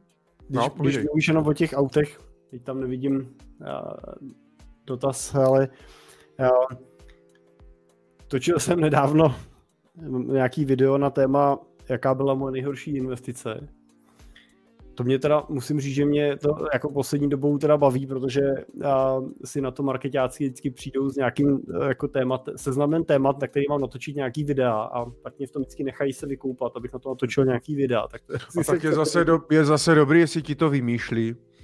No to zase, to, to jo, to bych asi všechno nevymyslel, teda, ale to jestli se chcete pobavit, tak si někdy puste na našem YouTube. Máme tam takový desetiminutový videa na různý zajímavý, ale třeba téma jako nejhorší investice mě teda uh, zaujalo, pak jsem nad ní teda dlouho přemýšlel a než ti řeknu svoji nejhorší, dokázal by si říct třeba, co bylo pro tebe jako nejhorší investicí? No, Já jsem no, zvědavý, pot... jestli se potkáme třeba. No to se asi nepotkáme. Otázka je, jestli jako uh, definice slovo té investice. Jako jestli... Tak něco to, co si utratil peníze třeba jako... Hmm. No, tak asi auto. Tak to se shodneme. Přesně to samý. Pro, pro mě teda, pro mě to bylo moje asi třetí auto a koupil jsem si tenkrát koupil Forda Scorpio a nebylo to zase tak jako, nebylo to takový pravěk, jo, jako bylo to třeba 2005, 6, nějaký takový rok a Ford si... Scorpio? No, to Ford Scorpio ale byl z roku 84. Počkej, jak no, to... to už tenkrát to byl jako historický kousek. Ale našel to, jo. Tady toto? No jo, jo, to jsou přesně... A to je úplně otřesný auto. No, no a tak, ale když je ti uh, 20, nevím, kolik mi bylo tenkrát, tak se ti... A jezdíš do té doby Škodovkou 120, tak uh, pozor, jo, ale to musím říct, že to auto mělo, a teď to je srandovní dnešního pohledu. Ale jezdíš ale... Skodovskou 120, ty seš tak... no jezdil jsem. Ale jestli si navštívil dvojčata ještě předtím, než se dostavili, tak... Ty tak to už bylo ale 2012, ne, tohle je 2005 a začal jsem podnikat a pracovat 2002, tak já nevím, no tak víš co, já jsem nedělal v tom velkým, jako v té velké síti, takže nám to nešlo tak rychle. Počka, 2002 ještě jako lidi jezdili Škodovkou 120? No, já nevím, jestli lidi, no takhle, když Ale jsem jezdil já 2002 Škodovkou 120, tak už to byl pekáč, jo. jo. Už jsem parkoval za rohem, že jo, vždycky jsem šel ke klientovi.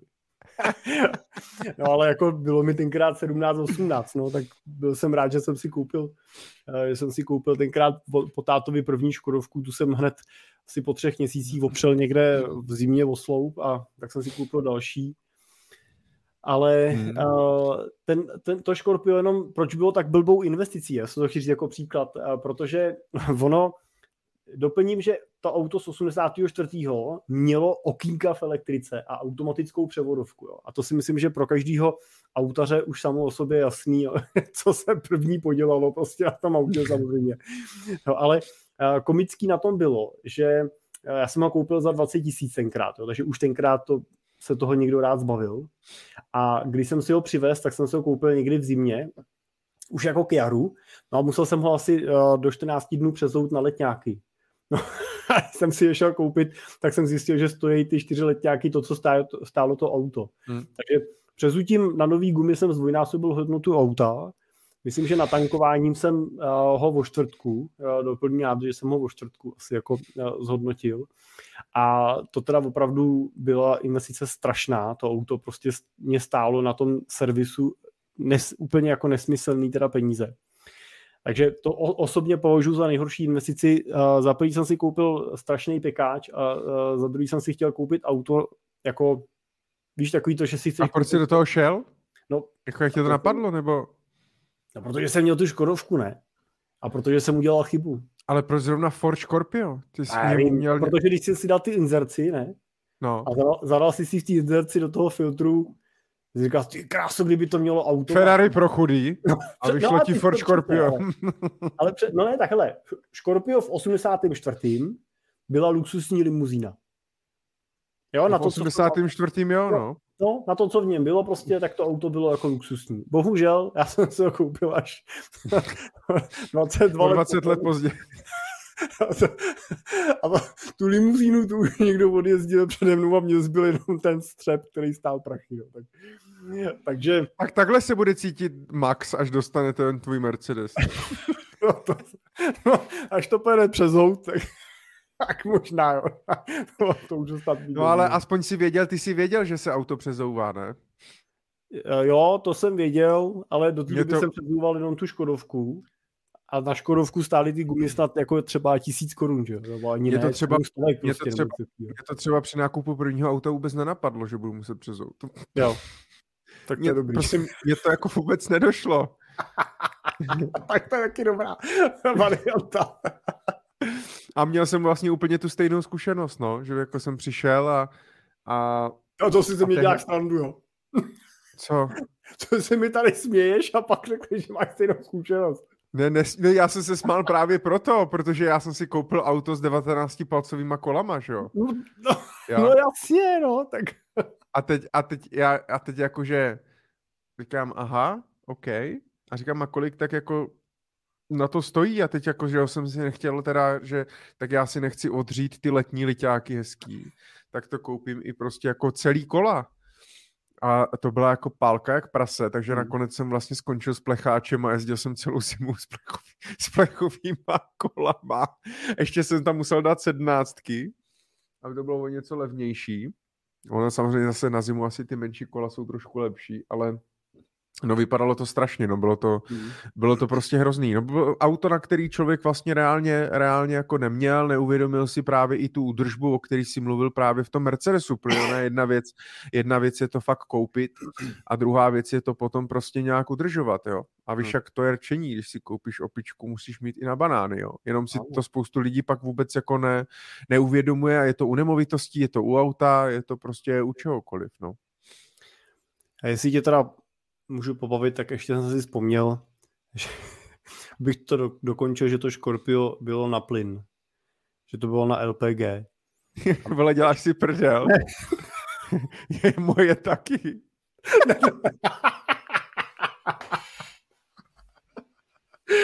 No, tak to je jako ale... vážně. Ne, tak to je taková ta už potom finální kombinace, prostě jako limuzína pro chudý, prostě si koupíš jako fúzovka. A ty jsi měl benz, benzín? Benzínový tady to bylo? Jo, jo, jo, jo, jo. A co jsi to měl? Jako, jako v obsah, nebo co? No. No to bylo nějaký dvou litr, to bylo dva, dva nebo dva, dva nebo něco takového. No já jsem měl právě jako tři litr atmosféru benzínový, no. uh, šestiválec a přede mnou to měl nějaký partner sák a ten právě, ten právě eh, si to předělal na LPGčko, aby ušetřil. Protože samozřejmě ono to teda žralo, jako uh, ono to teda na ten benzín žralo fakt hodně, jo, jako já mm. jsem byl, jako bych řekl v průměru třeba 12 litrů mm. uh, na 100. A, a to je další věc samozřejmě, jo, že, že ty prostě koupíš si auto, chceš jako sportovní auto, že jo, 3 litr, 4 litr, vole, 6 válec, 8 válec a tak dále, ale pak si neuvědomuješ, že prostě ti to bude žrát 12-13 litrů na, na 100 a jako co? Jo, takže to je prostě... Jo. No, tak to je vtipný, to, to jsem fakt ne, to jsem nevěděl teda o tobě, tak to jsem, no. se, jsem rád, že jsem se dozvěděl, že vlastně to máme společného víc, než si myslíme. To jo. Já si myslím, že tohle je jako bude taková ta klučičárna prostě klasická, ne? se budeš s klukama, jak si, jestli si a, táta, a táta ti nějak neporadil, nebo ty nebo, nebo prostě se nezeptal, nebo? Hele, můj táta se drží takového rozumného pravidla, jakože poradit mi může, ale hubu si pak stejně musím nabít sám, jo. Takže uh, jako poradil, ale zase takhle, zase prostě pořád to bylo 20 tisíc, jo. jo. Pořád jsem se kvůli tomu jako nezadlužil, že jo, nebylo to úplně nějaký nesmysl, jako spal jsem do toho prachy za ten servis, ale kdybych tam nadspat nemohl, taky tam prostě nenacpu, to auto odstavím, že jo. Jako furt to byla taková, takový jako školný, ale relativně bych řekl jako bez, bezpečný, jo? že prostě nebylo to, že bych si prostě šel to auto první koupit uh, za, za milion prostě na úvěr, no. Hmm. Takže... No, auta, no, to je. A nedávno jsem zase vzpomínal, to je vlastně vtipný, jo. Teď, Aleš tady ještě píše, že to se nediví, že jste toho názoru, že by se auta mohla zrušit a chodilo se pěšky.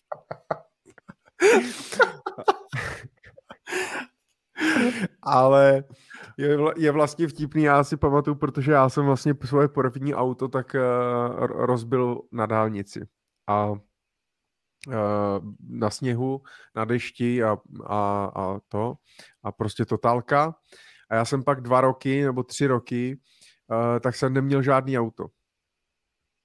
A, a to bylo vlastně jako strašně, to, to bylo jako hrozný, jo. A ono totiž je něco jiného, když si můžeš koupit auto, můžeš si ho dovolit, nebo ho máš a nechceš ho a jezdíš MHD nebo chodíš pěšky, protože je to tvoje volba. Než když vlastně jsi jako donucený z té situace, že na to nemáš a mm. musíš mm. jezdit tím MHDem, protože prostě musíš, jako jo, tak to jsou dvě rozdílné dvě rozdílné situace uh, a tehdy jako jsem fakt, mám v sobě úplně takovou tu asociaci občas, když vidím ty lidi na té zastávce, jak jsem stál na té zastávce, jsem viděl projíždějící prostě ty auta, jsem říkal, já bych tak chtěl auta, nemohl jsem si ho prostě jako dovolit. A pak jsme dostali, pak jsme dostali od rodičů Felicii. Já jsem byl tak strašně, já jsem byl tak strašně šťastný, že se prostě někam rychle dopravím, víš, někam, někam prostě dojedu a, a tak dále.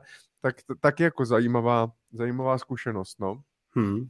To je to zajímavé, jako, já teda jsem z vesnice, jo, takže já si to bez toho auta úplně představit Jasně, já v tom městě to mám jako jinak, já úplně jako bez problému, víceméně, hmm. nebo bez problému. Bez problému ne, protože jsem pohodlný jak prase. Jo, jsem lenivej, jsem pohodlný, přiznám to a musel bych hodně jako uh, změnit uh, nějak, jo, uh, ten, ten životní styl, který, který mám, ale ve městě se to dá úplně jako eh, na pohodu. Jako dokázal bych si to fakt představit. Kdyby prostě ještě třeba rodina bydlela o něco blíž, jo, nemu, nebyly by chalupy, nemusel bych jezdit někam na chalupu a tak dále, ale dneska zase s carsharingem a tak dále, ale tak vlastně fakt jako bych to auto víceméně jako asi bych to zvládl, no. Bez Ale na tu, na tu chalupu to můžeš prostě nějakou tu garáž někde za městem, vždycky tam v pátek zajedeš, vyzvedeš to auto, ne, dojedeš pro rodinu. Ale, ale když na tu chalupu nejezdíš prostě každý víkend, ale třeba jednou za měsíc, tak vlastně se dá i tím vlakem. Hmm. Nebo autobusem. Je to zase nějaký výlet, vezmeš děti a tak dále. Jo, tím autem je to prostě pohodlnější, můžeš kdykoliv odjet, kdykoliv nastoupit, když je ti, jo, co, jo, na ten, musíš nějak, tím vlakem, autobusem musíš nějak plánovat, pak někam dojít, někdo tě musí třeba vyzvednout, tak on je to dobrý jednou za rok, když si uděláš takový výlet, ale uh, ne jako každodenně nebo každý víkendově. No ale pořád nad tím přemýšlím, no, jaký by to byl ten život jako bez auta mě jako sejří i parkování, že jo, prostě je špatný, když nemáš jako garáž nebo parkovací místo nebo něco. Ale peníze to stojí. Je to jako zajímavá taková, zaj, vlastně, že to je uh, takový zajímavý jako pohled, jo, že si myslím, že v průběhu toho života máme v té první fázi tendenci ty věci nějak jako hromadit a pak přichází ta fáze života, kdy zase toužíme potom se nějakých těch věcí zbavovat, protože samozřejmě si uvědomujeme, že každá ta věc, kterou si pořídíš, prostě ty vlastníš, ale ona vlastně z nějaký části vlastní tebe, protože ať máš cokoliv, tak to po tobě vyžaduje nějakou údržbu, nějaký servis, nějakou péči, nějaký čas, nějakou energii a čím víc toho máš, tím víc vlastně těchto těch jako uh, to po tobě chce. Hmm. A jako to, tuhle otázku si můžeme pokládat vlastně udělat si to mentální cvičení, jo? jaký by byl život bez auta. A teď si můžeme jako pokračovat si, jaký by byl život třeba bez sociálních sítí, jo? jaký by byl život bez mailů, jaký by byl život bez telefonu, jo, nebo kdyby jsme s ním pracovali jako prostě dřív, že jo, s tou pevnou linkou, že si tam vyřídíš prostě na to v práci, co potřebuješ, pak odejdeš z práce a, a prostě pevná linka tam zůstala, že jo, už si ti nikdo nedovolá a ty večer nekontroluješ maily. Přitom jsou to věci, které vlastně si principiálně nastavit můžeme, že jo, když hmm když budu chtít, no tak můžu říct, já prostě vyřizuju telefony a maily jenom v čase prostě od 8 hodin do 6 hodin. A, a nebo můžeš mít neustále přesměrovaný číslo na někoho jiný. toho zený asistentku, přesně, jo. A můžeme to mít, jo, jako, jo to, to si myslím, že je ta ještě jako uh, složitost té dnešní doby, že v podstatě můžeme, co chceme, jo. ale je prostě těžký si říct, co vlastně jako chceme, že jo. Hmm. A ty jsi to říkal s tím telefonem, že jo, třeba u těch dětí jako takový to vykročení z toho stínu, toho standardu, že jo, jo toho, to, jako to odliš, odlišení se, že jo, je jako těžký. Zajímavá doba, no. Hmm. No, to určitě. Hele, a to jenom jako to řeknu kratičkou. Minulý týden v pondělí jsem ráno nezapnul telefon. Jakože mi nešel zapnout prostě. Mm-hmm. Jo, nevím co prostě, prostě ne, nešel zapnout. A no, tak jsem prostě si řekl, tak nejde zapnout. No dobrý, tak jsem strčil do kapsy, jsem do práce, říkal jsem si fajn, tak zkusím... Trefil jsi do práce? jo, trefil jsem. Já, já jsem i bez navigace, jsem šikovnej. A dojel jsem doma do té práce, zkusím ho tady nabít, nic, prostě mrtvej jsem říkal, jestli se třeba nenabil v noci. A uh, jsem říkal, tak prostě zajdu odpoledne a nechám to, dám to do toho, do, do servisu, jestli něco udělají. No, tam pošlu asistentku. A pak jsme šli teda až později odpoledne na oběd, tak jsem říkal, jak se po cestě zastavíme. A jenom jsem chtěl říct, že jsem si uvědomil, jak to dopoledne, jak bylo hmm. Jiný. Jak hmm. prostě bylo jiný, jako ne, že by mi nikdo furt volal, jo, to není úplně tak, že bych byl jako pod tlakem telefonátů a furt bych vyřizoval telefony, to, to určitě tak není, ale, ale vlastně když jsem věděl, že ten telefon je vypnutý, že je jako vymlácený, že ho nemůžu zapnout, no tak mě to ani nesvádělo se podívat na to, jestli mi nikdo nepsal, nesvádělo tě to podívat na, na Facebook, jestli něco není jako novýho. Vlastně i e-mail jsem si nekontroloval, jo, když ten třeba mám v počítači, že jo, jak jsem se mohl podívat tam, ale protože jsme měli nějaký porady a tak dále, tak mě to vlastně ani nesvádělo se podívat do toho mailu. A zjistil jsem, že to dopoledne bylo fakt jako mnohem produktivnější a takový jako spokojenější. Tak eh, pak jsem teda zašel do toho servisu, maník to vzal do ruky, říkám, nejde mi to zapnout, on zmáčknul pět tlačítek, telefon se rozběh, já jsem mu říkal, takhle jsem si to představoval, že přijdu, vy mi to tady takhle zadarmo opravíte, on říkal, chce, jako, chcete něco, on říkal, ne, tak já zase přijdu teda, až budu něco mít, jo, ale uh, jako... Takže už ho máš za play, jo? Teď, jo, tak mám, točím pořád, tak doufám, že tomu to vydrží. Od té doby zůstal zaplet. Víš ale, že to je jako zajímavý, jo, že jo? jsme prostě trošku pod, uh, pod, pod, v moci těch našich zařízení, všech těch krabiček hmm. a tak dále. No, no je, jo, je, je to už asi hm, těžký téma a můžeme o tom filozofovat eh, dlouho, a, ale je to vlastně hrozně zvláštní, že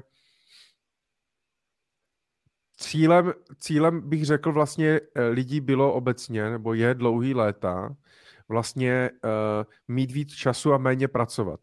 Že jo, být víc produktivní, efektivní, aby jsme nemuseli prostě tolik pracovat, aby jsme si žili jak ti králové, že budeme mít dostatek peněz, zajištěný potřeby, ale nemuseli bychom být od rána do večera v práci tak jsme si vymysleli ty technologie a věci, které nám a roboty a t- iPhony a prostě, aby, nám jako usna a aplikace, všechno nám vlastně usnadňuje nějak práci, vše, díky tomu jsme efektivnější. A mně přijde, že vlastně pracujeme ještě víc než v minulosti, nebo jsme minimálně víc, jakoby víc uhonění, víc jsme furt vlastně jakoby v pohybu a furt ne a ne a ne se dostavit teda vlastně teda ta nirvána, ta pohoda, jo, díky který teda ten technologiím vlastně teda já nemusím, eh, nemusím nic dělat. Hmm. A stali jsme se vlastně jako obětí všech těch technologií a, a, a možností a tlačítek a za z toho těch možností je teď zase tolik, co můžeme všechno prostě eh, dělat, ten tlak je tak obrovský, že taky jsme v nějaký divný spirále, no. Hmm, hmm. Jo, jo, máš pravdu, no. A i si pamatuju prostě doby, kdy jsem měl pocit, že když nedělám 12 hodin denně, hmm. když takový to od, od 9 do 9, tak prostě mm, nejsem jako pořádný podnikatel, víš, jako že prostě jako musím prostě makat, že minima jako 10 hodin prostě je nějaký základ, teď jsem měl jako to, to chtěl po lidech prostě a tak. A dneska vlastně to máme jako naopak, jo. Já se snažím, aby ty lidi prostě dělali těch 8, popravdě řečeno to nikomu z nich neměřím, jo, jako jestli opravdu oddělá 8 nebo odejde z práce o chvíli dřív, protože má hotovo, nebo jako některý mají opravdu takový jako flexi, hodně flexibilní ten režim, prostě speciálně jako marketáci naši a tak, jak prostě mají ten režim jako jiný.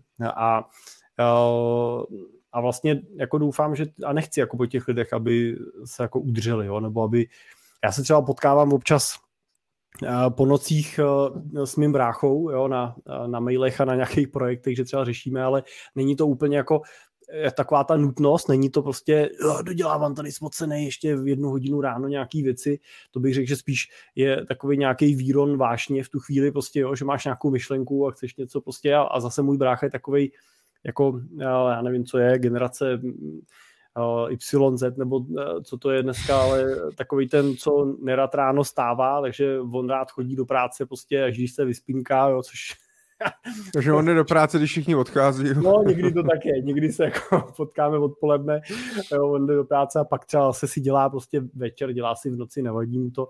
Tak e, Uh, tak uh, to, tohle třeba jako se mi zase na té mojí práci líbí, že můžu dát tím lidem prostor, prostě, aby si dělali... Honza už má děti? Nemá, že ještě? No čerstvě, teď čerstvě. Jo?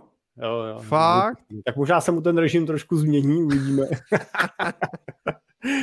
uvidíme Hezky, tak gratuluju. Ale, no tak to musíš jemu, no. Tak, jak on to, jestli nás posloucháš, tak Michal gratuluje. Tak pochybný. Kluk, holka? Kluk, kluk. Takže další cipel. Neptej se mě navíc a zase něco ty s koním a bude si pak dělat celá rodina srandu. Ty. Ale ne, no tak máš dalšího zaměstnance, že jo, pomalu. Jo, budoucího. Pracujeme na tom. Ale spíš jsem chtěl říct, že to, že, že, si, že třeba my jako pracujeme, myslím si, že pracujeme jako principiálně těch 8 hodin denně a že to rozhodně jako ne, nemá negativní vliv na naší produktivitu. Já třeba sám jako mám často třeba já to asi dělám jako 8 hodin denně, ale ne vždycky to je v té kanceláři. Jo. Prostě třeba snažím se, snažím se odpoledne utrhnout a vyzvednout třeba děcka, vzít je domů, že prostě skončí třeba někdy ve tři, jo, někdy v půl pátý, někdy někdy s nima ve dvě a tak dál.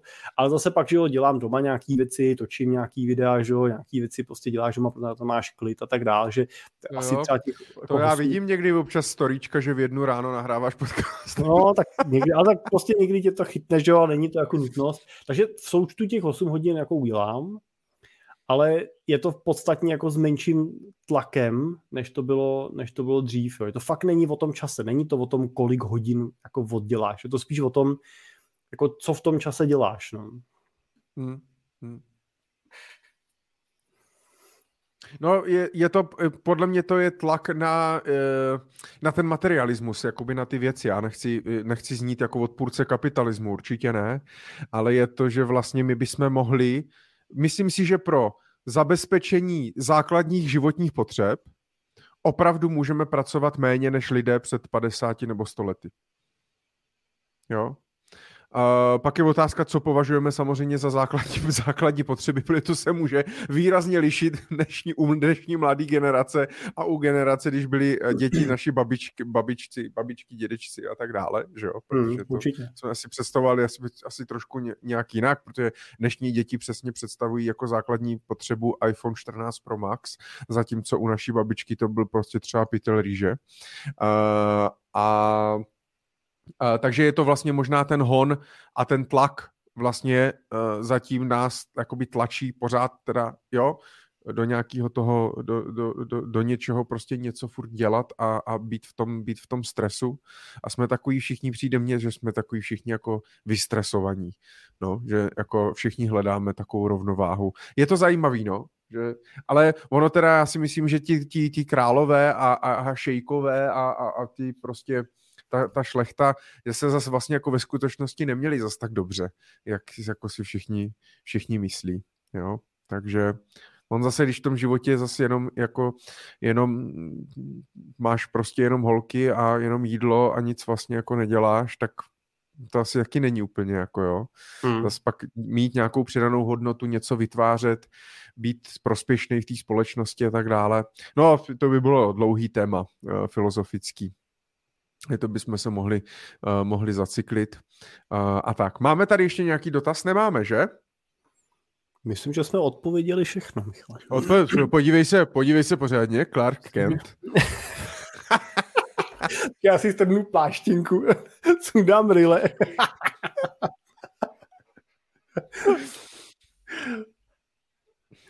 no, Dneska nebylo moc dotazů, ale děkujeme. Jsme, jsme rádi. Mm, mě to bavilo, že já jsem spokojený. Já si tady musím, Jirko, kdy bude další Money Talk Show? Já tady musím pustit... Tak. Michale, třetího... Slyšíš podklad? Ano, slyším. To je to... 3. dubna, jestli koukám dobře. 3. dubna. Já se musím podívat, jestli můžu.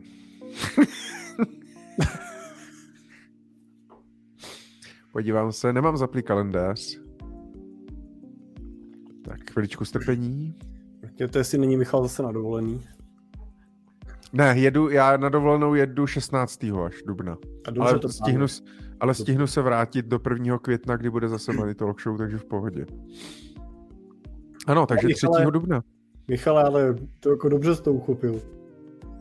Že jako, že to je každý měsíc, ne? To teda vychází dovolená. Jestli, jestli dáš každý týden takhle To zase jako se musí sreknout klobouk. to, je, to, je, tichá, to je, není, to je hlasitá závist. Alež dneska taky baví. tak to přečti ještě pro posluchu. Tak to přečti klidně. Tak Aleš tady píše, že přijde na takovou money, tak, uh, tolkovat na many a odchází konvertovaný na buddhistu. co, co je život, k čemu materiální věci, existence je fikce. Díky Aleši. Jak říkal Petr Mára ve středověku, všechno je pomíjivé.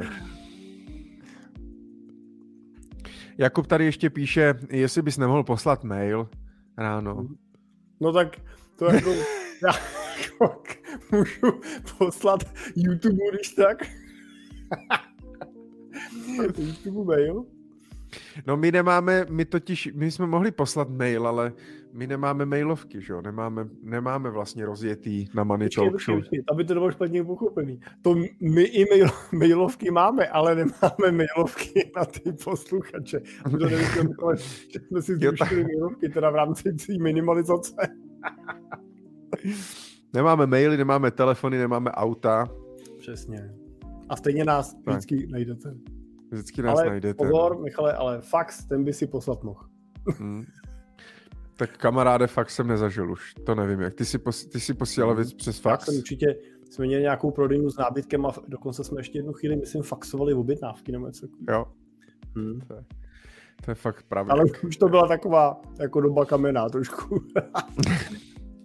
No, je to, eh, já bych doporučil, pokud se chcete dívat pravidelně živě, prostě si to dejte do kalendáře. Dejte a, hlavně, opaku... a hlavně sledujte naše YouTube kanály, protože ano. pak se vám to připomene, že jo. Tam my máme ty uh, události plánované, dejte si tam ty zvonečky, že jo. Zvonečky, odběr. Teče, tak. No, víc pro vás udělat asi nemůžeme. Omlouváme se. Michale, dobře, uveď, uveďme to na pravou míru. My bychom i mohli, ale nechceme. My jsme totiž líní a tak nějak jsme se za ty roky uh, zvykli, že si nás vlastně stejně vždycky lidi najdou a když nás stihnou, jak se to pustí z toho záznamu, tak, tak vás tak. nechceme spamovat no ještě dalšíma mailama. My vlastně Jirko, ale my vlastně netoužíme po té po tý publicitě, že jo? Přesně tak. Proto to řečíme pro tu veřejnost.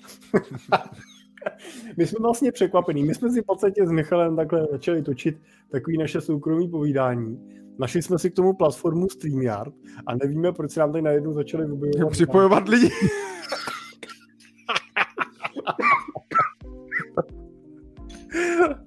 tak jsme z toho zmatený a nevíme, jak to vypnout právě. no, je to super. Děkujeme za to, že nás podporujete, eh, že nám píšete, voláte. Naštěstí to zvládáme, eh, ten, ten jeden e-mail měsíčně, takže takže to je v pohodě. co nám pošlete. Takže to stej... je dobrá poznámka, že nám můžete, můžete nám psát. My vám psát nechceme, ale vy nám psát můžete. Máme e-mail moneytalkshow.cz, kam určitě budeme rádi, když třeba nám pošlete dopředu nějaký témata, když budete mít zrovna nás něco aktuálně napadne, tak klidně napište, pošlete maila a my si ho založíme a pak se mu tady v rámci Money Talk Show ho povinujeme, takže to jsme určitě rádi, stejně tak můžete napsat svoji zpětnou vazbu, takže uh, klidně uh, pište, využívejte 106. Takže uslyšíme se 3. dubna 2023 v pondělí ve 20.00. Nažhavte si své telefony, telef- počítače, televize, cokoliv, jakékoliv zařízení, kde můžete sledovat náš eh, YouTube kanál a budeme se těšit na vaše dotazy, na vaše diskuzi. Já se budu cítit cítit. Už to dneska nejde přes pusu. Uh, budu se snažit tě cítit. Uh, budu se těšit i na tebe, Jirko. Děkuji moc za tvé skvělé myšlenky a za to, že jsi nám věnoval uh, svůj čas. Vážíme si toho. Já se taky, Michale, budu těšit a pro mě je rozhovor s tebou vždycky nejenom zábavný, ale inspirativní. Takže i tobě díky za tvoje dotazy a trpělivost. Je to takové unikátní, že? No je to krásné. Ale kdyby to tak ale nebylo, tak nám to nebude už kolik, dva roky, nebo jak dlouho točíme fungovat. Hmm. Ne? Tak... tak jo, tak moc děkujeme. No a budeme se těšit příště zase na viděnou, nebo naslyšenou, nebo na cokoliv, jak nás odebíráte a konzumujete. Díky. Díky. Ať se daří.